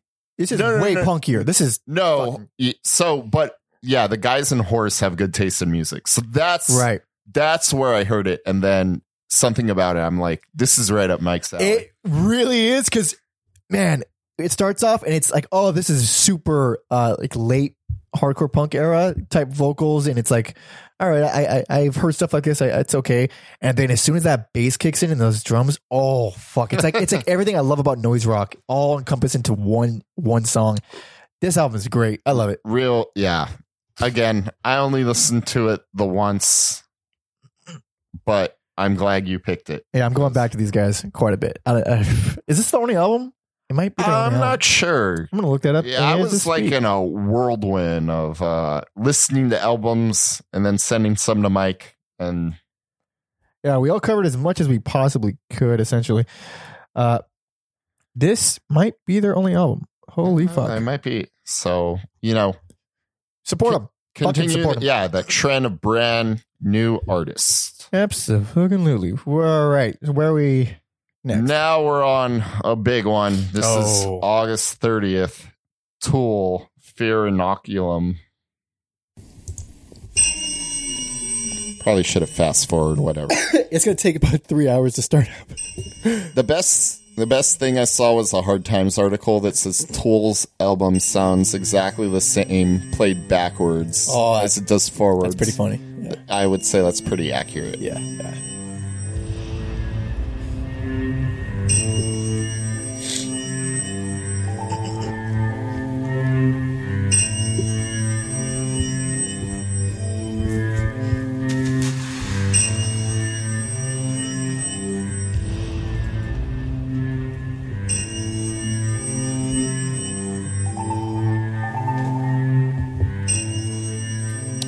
Definitely should have fast. Yeah, this is quite the intro.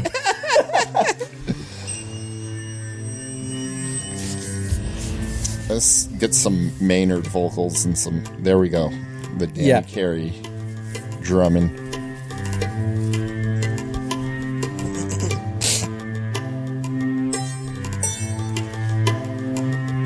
How long is this track?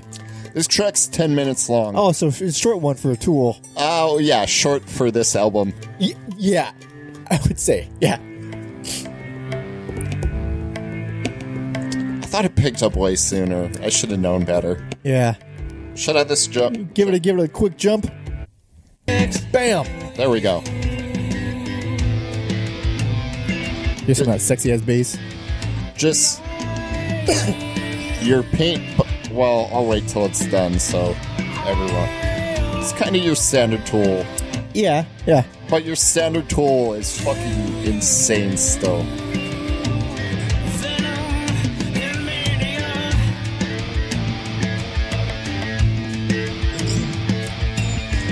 All right. I Okay, thi- yeah, I think uh, if, if we all kind, if you, I'm pretty sure everyone knows a, a little bit what Tool sounds like.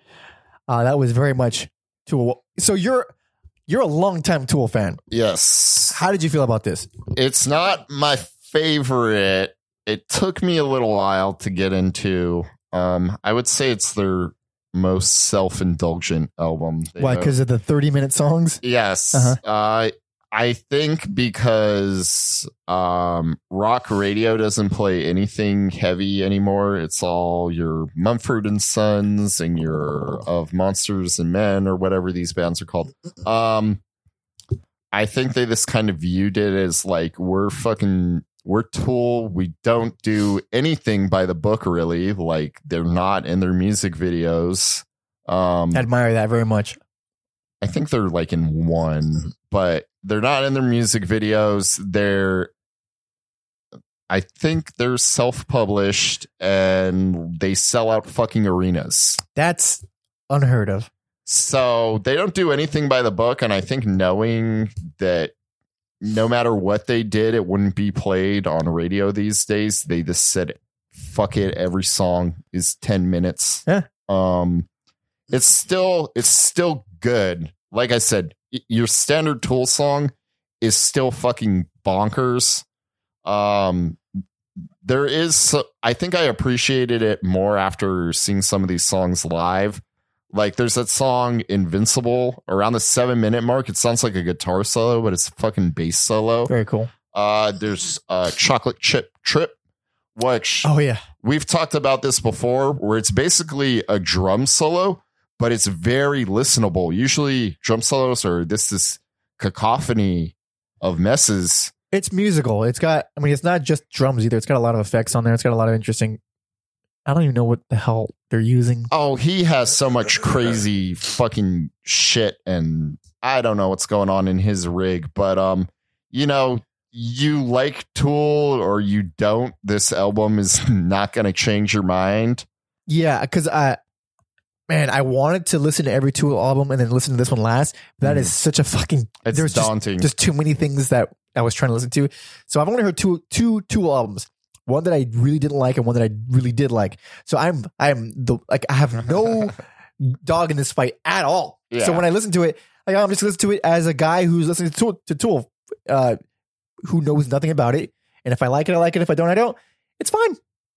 It's long as fuck, which I don't. I I, I listen to it. There's another album on the at least one on this list of mine that goes further. we have a lot of like double this isn't officially a double album, but Uh, it but- might as well be. It's an hour and a half long. I mean, Yeah. it's fucking, it's super long, and I, I usually don't mind that.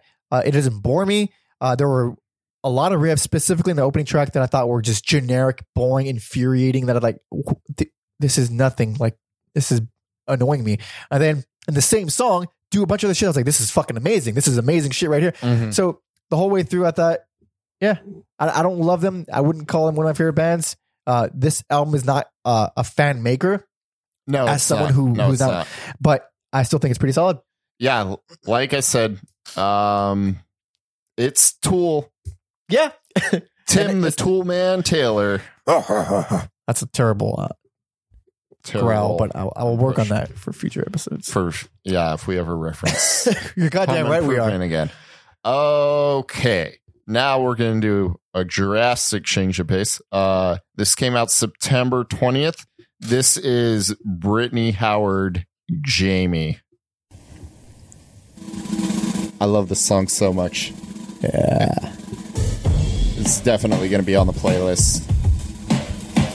heard this uh, first time today. Those timpani drums. It's, it's very cool. Didn't know what to expect going into this one. A lot like uh, Anderson .Paak, or whatever though. Very pleasantly surprised. dude she all right i should wait i should wait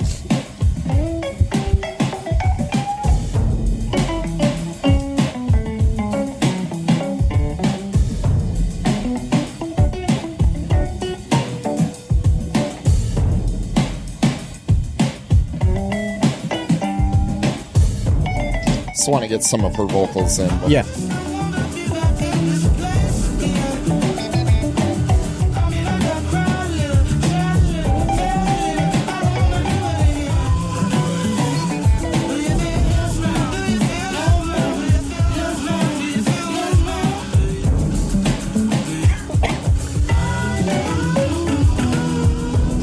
That's a good little Yeah.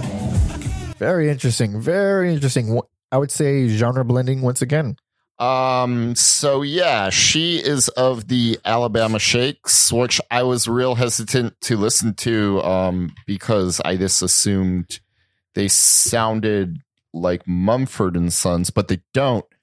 They're gr- Mhm. they're great. I think I just have this thing where if it's like a mainstream rock act, I'm I'm real. Yeah, it's easy to to yeah, but blown away by that. so the Alabama Shakes are good, and I was kind of hesitant to listen to this album because I'm like, hmm, can you can you capture the lightning twice for me? And I think I don't mean to any Alabama. Sh- I think this is better than Really? any album they've done. Interesting. Um, I was like, why did you go solo? Why aren't these this Alabama Shake songs? And she said she just kind of wanted to. If you're in a band, there's a dynamic, and she just Yeah. kind of wanted to express herself a hundred percent without that. stepping on anyone's toes. So this album happened, and yeah, like that song I loved instantly, and I was so scared the rest of the album couldn't keep. I was like, oh man, there's no way yeah. she can keep it up, but she does. Good ass album. I fucking love it. The song Georgia, there's kind of like a double entendre there because they had the like outlawing of gay marriage, I believe. And then it's about her being in love with a straight girl, but she doesn't know how to express herself properly. Mhm. And her vocals are just so good. Her guitar playing is amazing.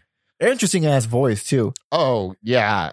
I mean, she's I don't know if I called her another she's another one of the queens of uh 2019 to me. Mhm. But yeah, she's like if D'Angelo and Jack White had a baby and she came out fully formed Well, it's a full human being. It's just an adult. and knows everything about music. It'd Yeah. be it'd be Brittany Howard. Um, the song "13th Century Metal" is real interesting. Mm. It almost sounds like an SOS signal. I don't know if it's the guitar or the uh, um, piano on the track, but playing piano on the track, you got the great uh, Robert Glasper, who is kind of um, I would throw in the same vein as like Thundercat and uh Kamasi Washington, where they're like, we do jazz, but it's like cool, hip, Yeah. new, different jazz. Futuristic jazz. Yeah, futuristic jazz. Um yeah, and then the the drumming. I had to look up the drummer because the drumming on this album so fucking good. Is a man named Nate Smith. He's I think he's just kind of like a studio guy, but man, I like this album a lot. Good ass album. I only got to listen to it once, uh, but very much like a the Anderson .Paak thing. Uh, did it's a, style that I'm not familiar with that I typically don't even bother with. But like, yep, this, this is enough to turn me around. This is a fucking creative, and even if it like every once in a while there'll be like a, a you know a, a riff that's not particularly like I've, I feel like I've heard it somewhere. The the way it's presented Mm-hmm. like just the the actual production on the drums is so damn interesting. It's Yeah. almost distorted. I don't even know how, how to describe it. It's a very interesting fucking sound. Uh, a lot of like bells and whistles, uh, to, for lack of a better term. Uh, every if you just pay attention to the background, that's you'll you'll be engaged. There's so many things happening. I I, I think it's uh, it's it mis- deceptively intelligent. Yes, yes. It's a uh to to me this is like up there with the Karen O Danger Mouse album in Mhm. terms of production where everything is so clean and slick and not in like a manufactured way. Mhm. Where it's just like I feel like I can hear every every little accent on every instrument. Yeah, very. Uh, it's funny. Like this is the strangest and most nonsensical comparison, but the one artist that that comes to mind that also does that perfectly that you never expect is Ministry. It's like if Yeah. you if you put on a what's the fucking uh uh god damn it's it's they're like their most famous album. It's one of the best. is it Land of Milk and Honey? Oh, that's Land of Rape and Honey. Uh, Uh, the one, no, no, it's the one after that. Uh, fuck, I'm I'm looking it up now, but it's it's ministry. It's industrial. It's loud, but you could hear every single instrument super clearly. It's Mm-hmm. it it's shouldn't be that. Like I don't even understand how one goes about doing that. Uh, so when I hear albums like like this one, that ah delight, it's a delight. Nice little pick. Where are we at? And so now, uh, I don't know if I guess I'm gonna I'm gonna call what order because we got two albums that came out the same day, and uh, this is another one I'm glad Mike picked because I this did not have time. This is came out October fourth. Danny Brown, you know what I'm saying?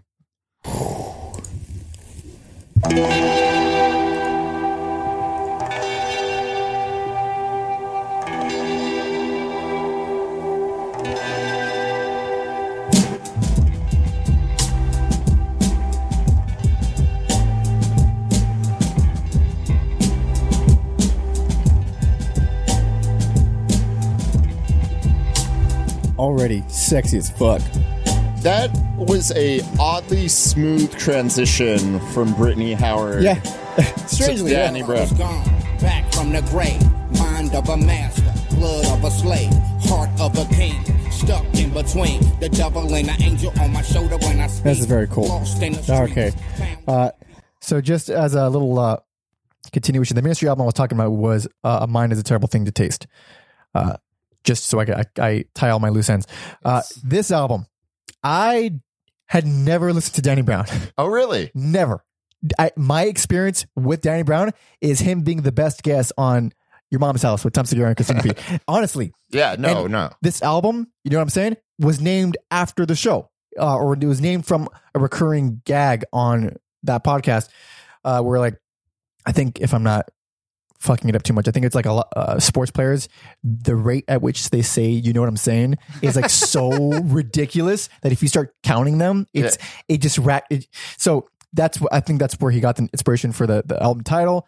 Um, he's a big, obviously a fan of uh, a friend of the show, and I'm a huge fan of that. Of that. So when you reminded me that this album came with this, I was like, oh, I mean, I guess now is as good a time as any as any to check them out. Wow, was I not expecting this to be so fucking musical? Holy shit! I feel like we kind of went on opposite paths because I've listened to his previous albums a lot. I love how weird his voice is, although he's kind of turned it down on this album.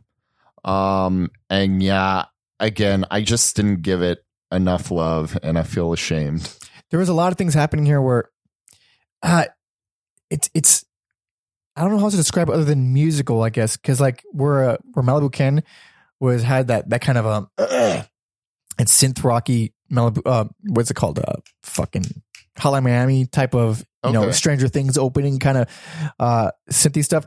This it's just as musical, but with way more. Like I, there's no two songs that sound the same. hmm Uh, I don't even know where to where to begin. Really, Yeah, Danny Brown is one of the sh- strangest, most unique, uh, beautiful minds in hip hop.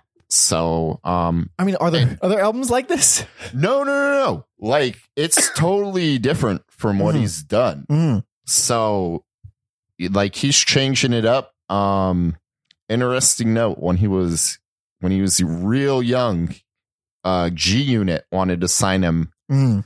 But they told him you can't wear tight pants, Oh, and really? he said no. So. I'm sure a lot of people called him stupid, but in the long term, it's the stupidest conversation I can even imagine.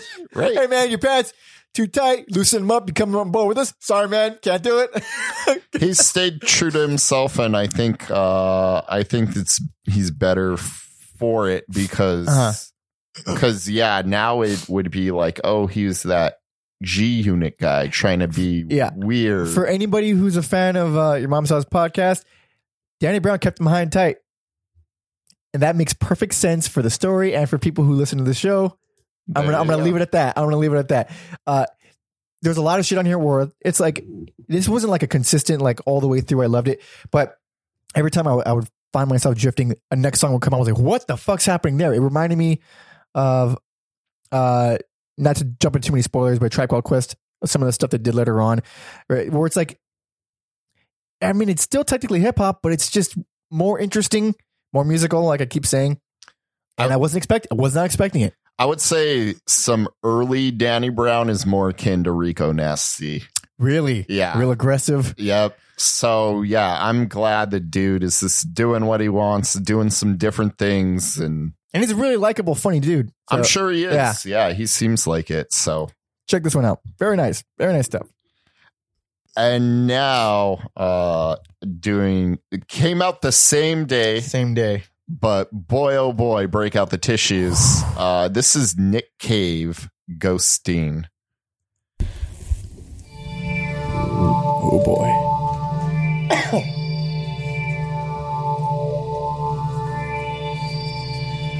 this is kind of like tool where there's no good spot to come in Yeah, it yeah, it's all this.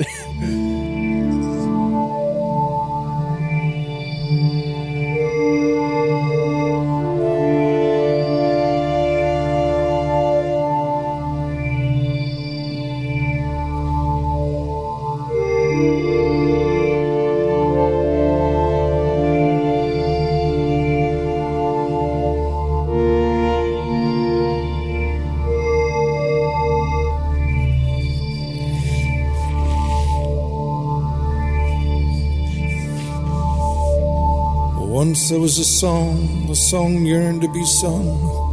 It was a spinning song about the king of rock and roll.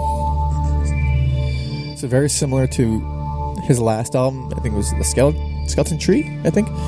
Um, very little form. The king was Yeah. first a young prince. Very drifty. Prince was the best, but This The melodies kind of come and go. crashed onto a stage in Vegas. Lyric heavy.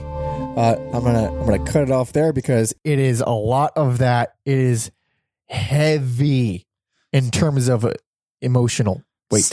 So yeah, if you didn't pick, this is like on my honorable mentions, but I just didn't want to bring it up. Yeah. Uh, yeah, I did a lot of soul searching of where I would land on this album, Mhm. and it kind of reminds me of when uh Beck released Sea Changes.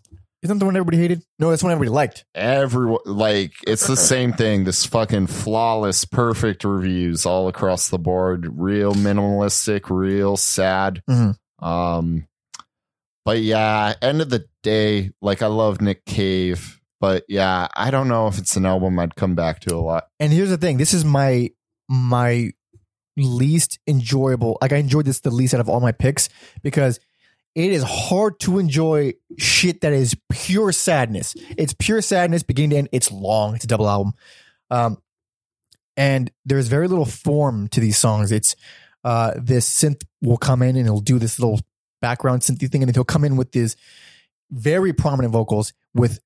It, it, almost sounds rhythmless. The Mhm. whole album sounds like he's just sort of speaking over over he's still singing but it's more it's more like spoken word with some some music Mhm. that's what the whole thing feels it's extremely minimal uh i do feel compelled to hear it again but it's very taxing on the soul You know what I did, and I'm glad I did. I listened to it real loud, and you know, you think it's like a minimalistic, sad album. Why do you need to listen to it loud? It's because I want it to feel like I'm in the room with Nick Cave, Yeah. and I'm real glad I listened to it at a at a loud volume because that definitely helped sway me over to the more positive side.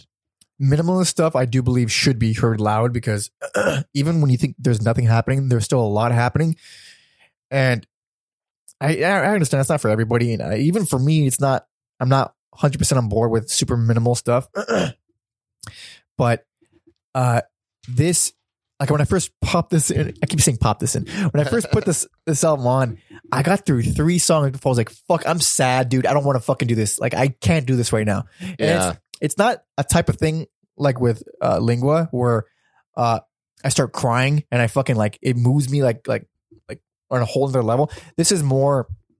This has one mode of sadness. There's not a lot of uh, intricate musicality happening. It's just him.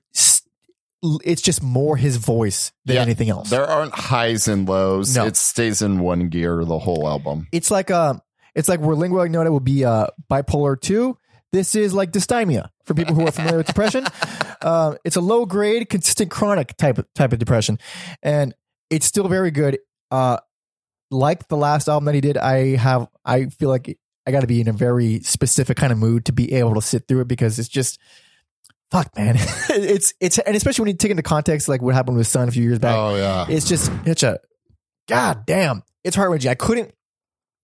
I almost left it off the list because I enjoy listening to it the least, hmm but I couldn't leave it off because it's something. His voice. He's one of my favorite singers, specifically because of the tone of his voice. There's like I mean, he's he's definitely like one of my favorite um musicians and he's been around forever and he's done so m- much different Yeah. type of music that you're kind of like this is just where he's at now. yeah, Yeah. or like yeah who am i to question what you're doing yeah. because you've been so amazingly consistent throughout your career Like ten years ago, or a little over ten years, did a Dig Lazarus Dig, which was just rock, hard rock. and he was doing uh grind what's he doing Grind- Grinderman, Grinder at the same time Yeah. around the same time. Uh, and then you hear this, and it's whoa, it's the same dude, and it's just even if you don't love listening to this, because I understand if it's really fucking tough to to, to listen to this, uh, you gotta respect him. And I, I like I was saying about his voice, like I, I love technicality in in people singing as much as anybody. It's it's always impressive to hear someone who sings really well, but I care so much more about a certain someone's specific tone of voice Mhm. uh, Nick Cave does that for me. Uh, I think it was about saying uh, Kristin Hayter from Lingua Ignota does that for me. Um, what's his name? I think it's Ray Collins from Frank Zappa's band, Mother's Invention. His voice does it for me. Like very specific types of voices. Just like, oh, okay, I'm gonna relax for a little bit, and that's what does it for me. It's just his voice. And a few moments on this album, he do he goes super falsetto, which is not common with him because he's he's always A D. had a Yeah. yeah. deeper, rougher voice, and it really reminds me of Tom Waits when he did when he goes all Mhm. falsetto. Uh, and I like Tom Waits, and it's a, it's interesting. I like it. I like it. I'm it makes me sad. Uh, it's gonna be tough to sit through, but uh, I think if you're in the right mood, Nick Cave is uh, it's hard to go wrong. with Yeah, if you're a musician or a music nerd, it's uh it's worth listening to as, you know, someone one of the craziest minds in music. just make sure you're in a good emotional state before you do so. Or you know, maybe you're not and you just want to work some shit out. Do that too. Yeah. All right. so, um this next album came out October 11th. This is Blackwater, Holylight, Veils of Winter. I'm going to fast forward it a little bit for Oh, you guys. So, right. excuse me if you hear that.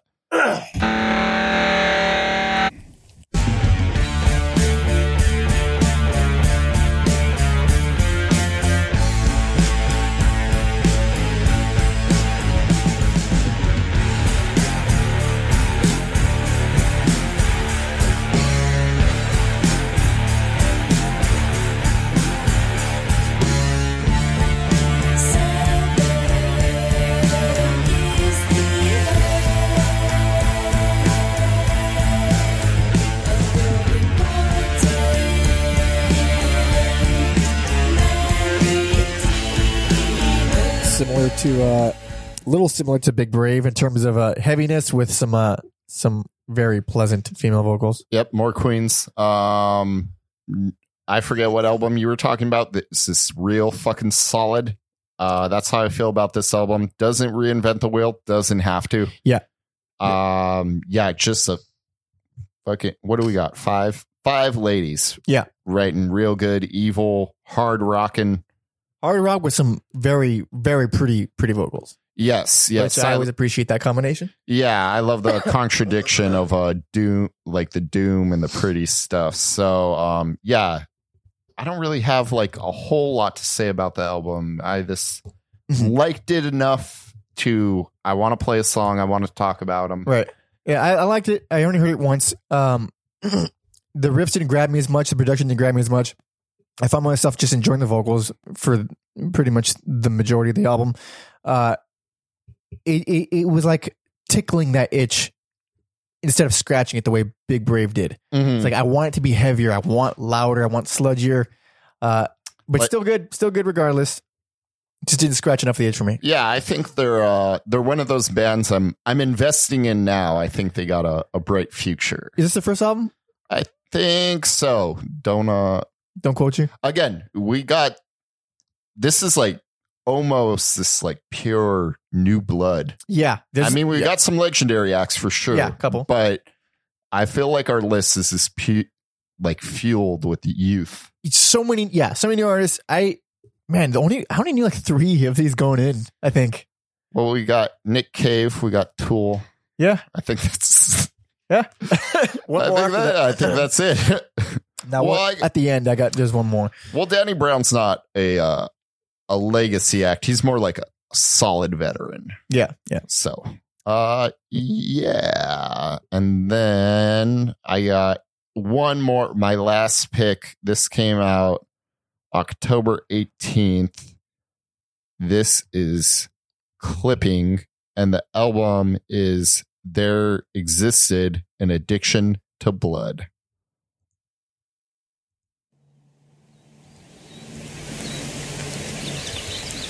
This is one of those songs where I don't know if I should have fast forwarded. right there's a lot of those on this episode.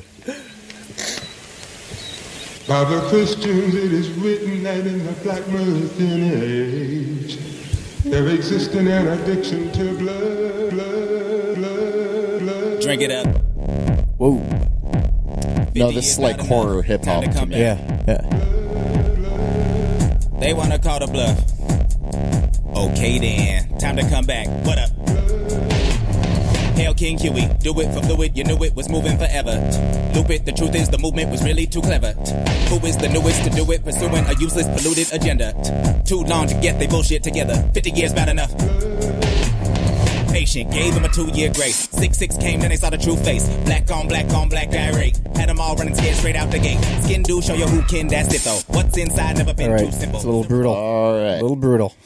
Yeah. Um, clippings. Uh, this weird experimental hip hop feeding into the minimalist vibe. Some of like the beats, or if you want to call them beats, um, like some of the noises he raps over is so fucking crazy. Mm. Like they had a previous album where they like recorded the most annoying innovative s- song ever where he was this rapping over that standard alarm clock Oh, really? noise and i'm like oh man but they also are able to craft songs like that one i just played for you where it kind of has some pop sensibilities to it and i feel like i forget the dudes who make the music but the rapper uh Daveed Diggs is like so underrated. He's also an actor. He's in like random things like um kimmy schmidt. I was Uh, not expecting that. oh yeah. Like he always plays like a fun-loving dude Uh-huh. when you see him in movies. Um but yeah clippings is this this like industrial like brutal hip-hop. And then much like we were talking about aesop rock where he finds multiple lanes to rap in i think that's what makes him so good i think his um his uh willingness to rap over anything also yeah, that's uh, bold. Yes, yes. Do I have anything else to say about clippings? Uh yeah, it's just kind of like a a moody dark horror soundtrack. Like sometimes synths can be fun, but like uh clippings is like the the X-rated version of the Blade Club. I I love some murder sense, dude. I fucking love that that evil, not evil, because it's not evil. It's just it's like actual slasher movie type Ye- music. Yeah, yeah. I guess this is more like the uh the cannibal holocaust of uh I dig that, yeah. dude. You're saying all the right things to me right now. I love all this shit. Like, yeah they they have this song uh, i keep referencing their older albums but they i think like if you liked what i played or you like kind of harsher hip hop um or you kind of like your metal and your hip hop mixed up not in a nu metal way but in an interesting way that doesn't sound like garbage um please like check out this group because they're so interesting and weird. But yeah, they have this song Body and Blood where I think they're this where he's just rapping over like the sound of a of a fucking drill and it works. God damn. Yeah, so I think clippings is you know one of the most interesting weirdest acts in hip hop and I don't think they get enough love. So that's why I wanted to Very nice. Very nice. All right, we got one more, I to believe. close Close it off. out the show. This is uh, my final pick. And uh, what's what's the date this came? What is it? October 25th. This is Swans Leaving Meaning. Once again, a band that takes eight minutes for an intro. This is a two minute intro. I I don't know what it is, it- but it's. I mean, it's just the first track. If you're familiar at all with Swans, you know how hard it is to pick an opening song. I would have gone uh, Hanging Man. God damn, you're right. Fuck. I guess This it's not too late. Get it in when it's Get still it in. white noise. You're right. No, you're fucking right.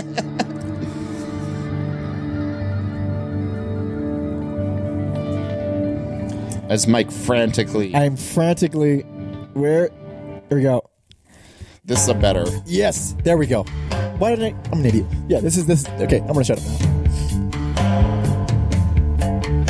Fuck man, I love that that fucking snare, man. That's a great song. Yeah.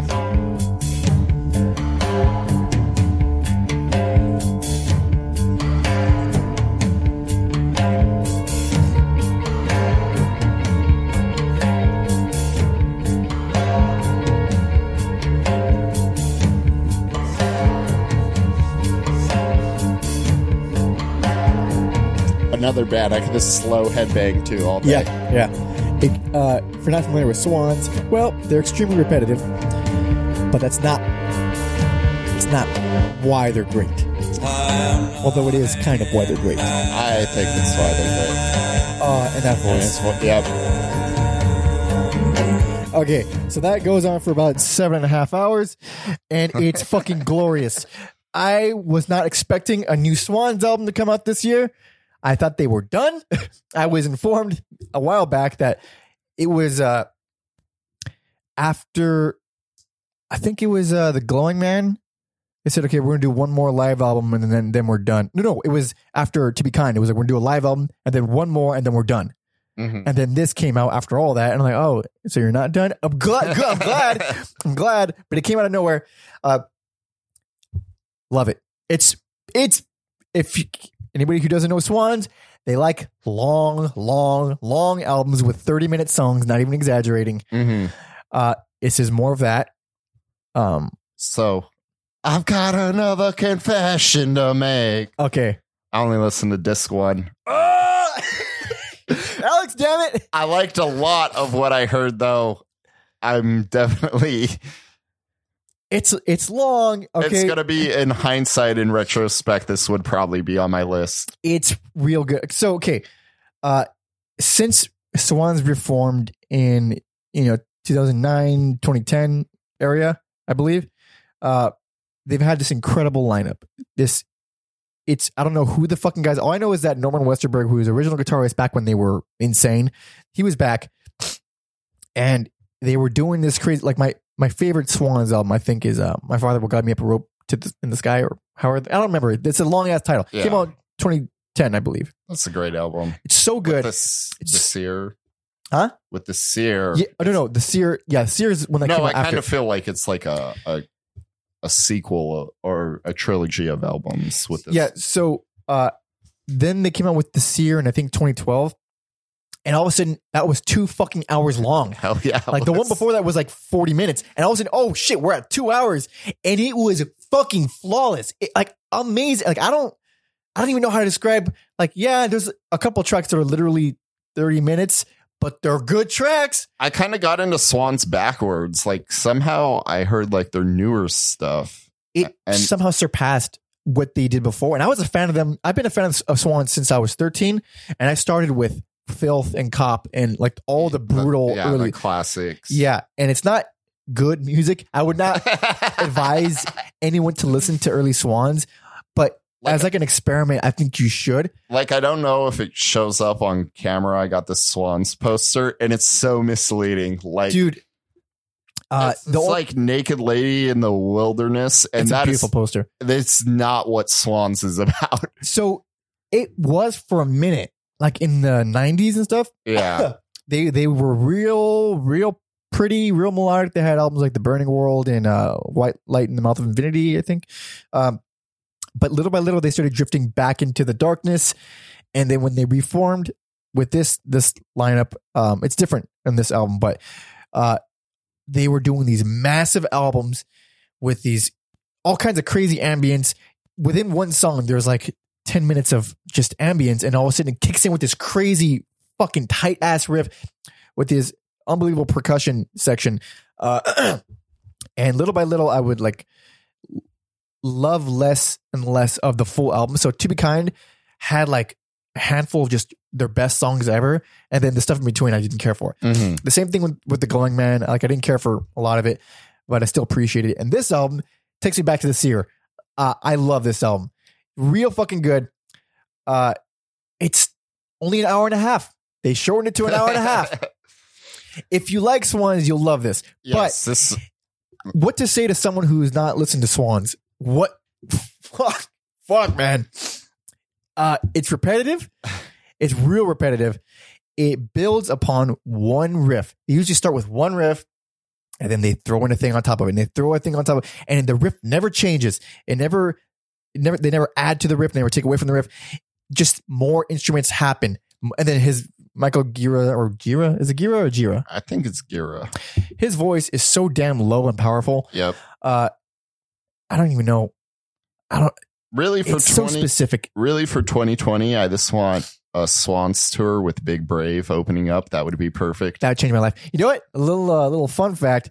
I think I'm pretty sure Swans was the first band that ever made me cry at a live performance, oh really and it was not for a song you'd expect. it was for the song "Coward." if you haven't heard the song "Coward," uh, well, it's not. It's one of the early Swans tracks where it's just noise. yeah And that one got me. It got me because I wasn't expecting them to play something from my childhood. And I was like, oh my fucking God, this is like, oh shit, it's so real and powerful.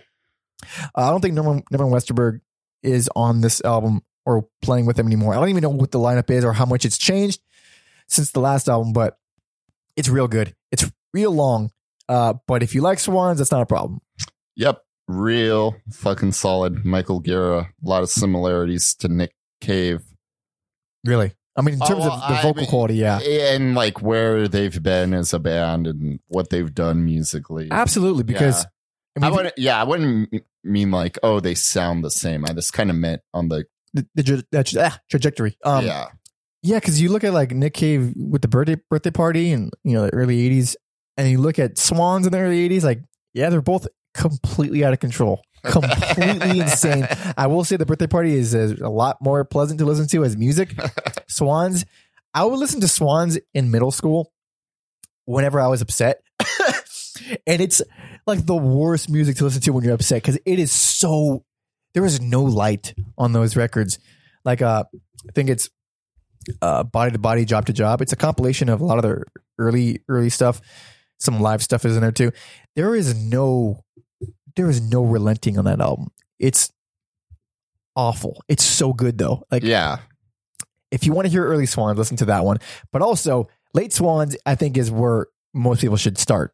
Oddly Yeah. enough, I mean, well, if he doesn't record, we could probably do a couple episodes about swans. dude, each of their eras is a completely different band. yeah, completely different. It's it's so crazy. Good fucking band. That would have been a strong contender for album of the year for me. If it were not for the greatest album ever recorded, that also happened to be recorded this year. But uh that's our picks for best albums of 2019. That is a very it's a change up for us. Uh I did and did enjoy it though. It's nice to remember what it's like to be in the real world with real music in real time. yes. Talk about new things. Uh, lots of variety. Oh yeah, all over the place. I will, I will fight anyone if they think our choices were. uh We might have to. People don't like us.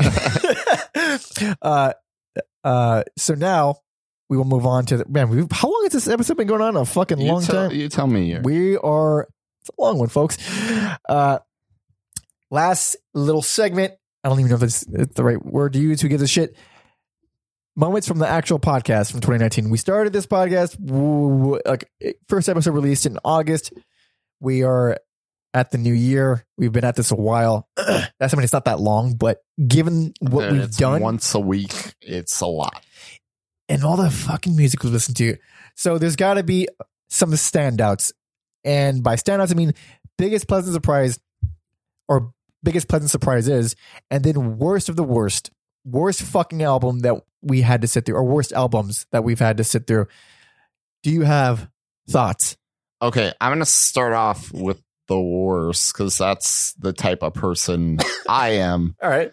Um, I think there's been a lot of bad things. I think the hardest thing for me to listen to was Misfits Devil's Rain Wow. Really? because at that point we'd been doing the podcast for a while and I think that was the first time not that I don't enjoy doing it, but that was the first time where I was like this is a fucking chore. yeah, it's work. Um, as far as albums, I fucking like hated. Uh, obviously that Moody Blues Christmas album. Fucking- that, that did suck pretty bad. Oh shit, that did suck pretty bad. Oh man, that was the shits. and then, um, and remember long ago. uh, and then, yeah, this is the entire Simon and Garfunkel episode. really? But I had some fun at the expense of of Simon Garfunkel. Yeah. So that was like I felt like I cre- got creative with my hatred for that. But Yeah. yeah, Devil's Rain and uh Moody Blues are just like The worst.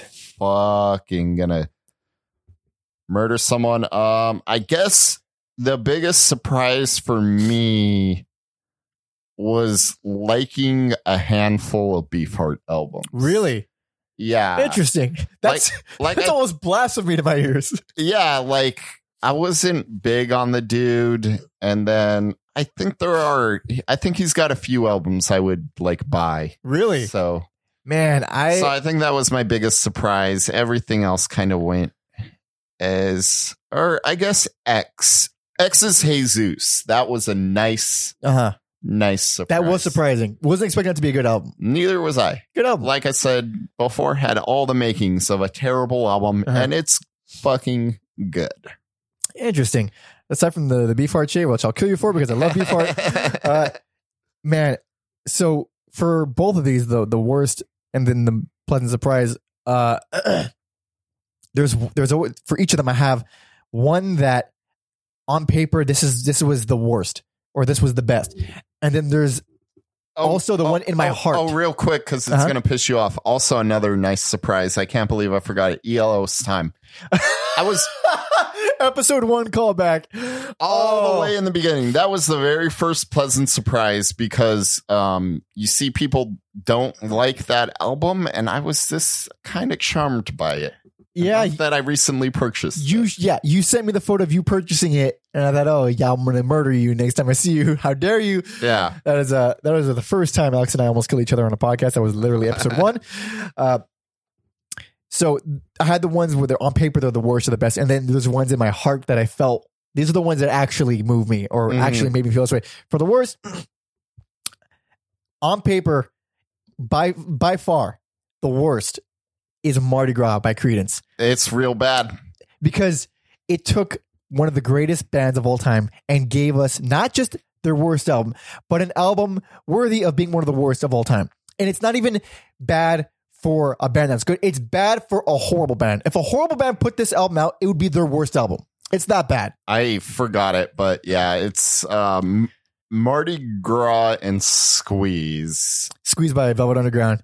Yeah, pretty bad. I, Perplexing albums. I would put Mardi Gras as worst because it's, I I mentioned this on the episode. That's episode four, Creedence, by the way. Uh, very few albums where it sucks immediately when you hit, you hit play. it's so- it's so rare that an album sucks from the opening seconds. It it's it's it's way more rare than you would ever think. Mm-hmm. Like usually you got to wait until the song starts before you know. This one sucks so bad that it, it upset me the moment I hit play. That's how I felt about Moody Blues. It's pretty bad. And the one in my heart that I feel is the actual actual worst of the worst that I when I keep thinking about it and I keep going back to like no in my heart this is the worst. Misfits Project 1950. Oh yeah, We both got the Misfits, Misfits. as the worst. yeah, That album it checks every box for something that I would hate. and it's a waste of talent. It's a waste of it's a waste of a of a of a good lineup. It's playing old rock and roll songs that I already don't like. It is a punk band past their prime. it is uh it's got the worst It's covers, album yeah. art. It's covers. It's a covers album that do nothing with the covers. It's everything I hate about music all in one. I fucking hate and man, I still remember where I was when I was listening to it. I was at a coffee shop and I was like sitting I wasn't even working or anything because I couldn't focus. I just kept looking at my phone to see how much time was left. I, it was that bad. Oh god. but for the the pleasant surprises, on paper, one that I still think about, I was like, this is ideally the the most pleasant surprise, the, the best thing that I could have gotten was Beefheart. Uh, Bat Chain Puller. Okay, Bat Chain Puller is a posthumous release. It was uh, meant to be released. Um, so the album that got released was Shiny Beast and then parentheses Bat Chain Puller. But that was because of a whole bunch of legality bullshit. The original the original album was Bat Chain Puller, but it got held because of all kinds of legal issues, and it wasn't actually released in its original form until after Captain Beefheart died. And that I hadn't heard it until this podcast. I've been a, a Beefheart fan since I was 11. I put Bat Chain Puller uh, as his best album, which I was not expecting because uh, I pre- I was convinced I had heard all the good that Beefheart had to offer, and then this this album that I would would have never listened to otherwise, all of a sudden has everything that he was good at all condensed into one album. wasn't released until after he he died. Uh, I think it's his best. Very interesting, super quirky, super strange the way he does, but also extremely musical and really tight. There wasn't any falling apart where it sounds like they're falling apart, like like a lot of uh, you know, Trout Mask Replica era Beefheart was known for. Very tight, very very underrated. But in my heart, in my heart, as the the most pleasant surprise, shockingly enough, the Great Southern Trendkill by Pantera. Really? Oh yeah, I was expecting to not like the album, uh, and I just keep thinking about it, and it wasn't like my best or personal favorite. It, it was just an album that I never gave a chance. I always assumed was one of their weaker ones. Uh, I've been listening to Pantera for many years, never gave it a shot, and I still think like no, that was that's like really everything they're good at on there. It's really I still think they have better albums, but man, that's, that's, that's real- fucking solid. Yeah, it's real angry. Like I said during the podcast, uh, if you make a choice to bring Seth Putnam of Anal Cunt on your album, it's gonna be fucking intense. But they have the most melodic, quieter shit they've ever oh done. yeah, they album. got like the they got flood Flood, and Suicide Note Part One. it's and it's gorgeous. It's fucking gorgeous, and it, it, I think they were really good at that stuff, and they never did it again, really, uh, which is a shame. But I still think about that. Yeah, those are those. Are, we we get we get we get a lot of this podcast sometimes. I guess because you didn't have a point of reference, uh, I thought I was like, oh, he's gonna pick the later era Run DMC albums I thought about that, but because no one likes those. Like I don't know why no one likes them. They're great albums, especially Down with the King. It's fucking awesome. Okay, so the reason why I didn't I didn't put them is because uh, I wasn't expecting them to be horrible. Okay, I went in because I went into so Run. it's not a surprise. Yeah, well, yeah, I went to Run DMC dry or cold or whatever you know, term you want to yeah, use. I had no idea. I was expecting you to say, okay, so eventually they went into the 90s, and I don't know if it's good or bad. I don't know if the early stuff was good or bad. I liked all of it. I really enjoyed Down with the King a lot. I have, man, That's your ELO time. it is, it is, because it pissed you off quite a bit. I was Ah. so confused. I thought it was pretty rad. Oh, shit, man. What a year it's been. And then this kind of a wild, wild fact. Oh no, no, no. We sorry, I'm all messed up because, like I said, I won't say it. Uh yeah, because we were. That's it. That's a good note ten. Oh, okay. Oh, yeah, you're probably taking into account the ones we recorded Yeah, that, that are releasing after this. My brain's a mess right now. I mean, it is disorienting because we we do like a full month in advance, and this one is actually on time. So yeah, we're we're traveling back in time a little bit. But I guess recap. Uh, and it's not much of a recap. It's just our album of the year, essentially. Albums, albums of the year. Baroness, Gold and Gray for me. And uh, goes without saying, Caligula by Lingua Ignota for me. Uh, please do Which one of these yourself a favor. Which one of these Uh, three? I can't. I can't pick a closing song for her. I have to put her fucking whole album on. Like I can't. I think you should close it out with a Baroness, because I I implore everyone listening, implore, Damn. because it'll be on the fucking. It'll be on the playlist. No excuse. Listen to the whole thing. Make sure no one's looking at you because you might break down crying. Uh, as you should because it's worth it. Uh, but Baroness, great fucking album, man. I'll do because it's really the only.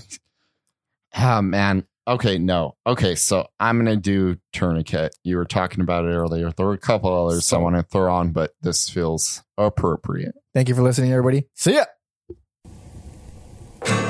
But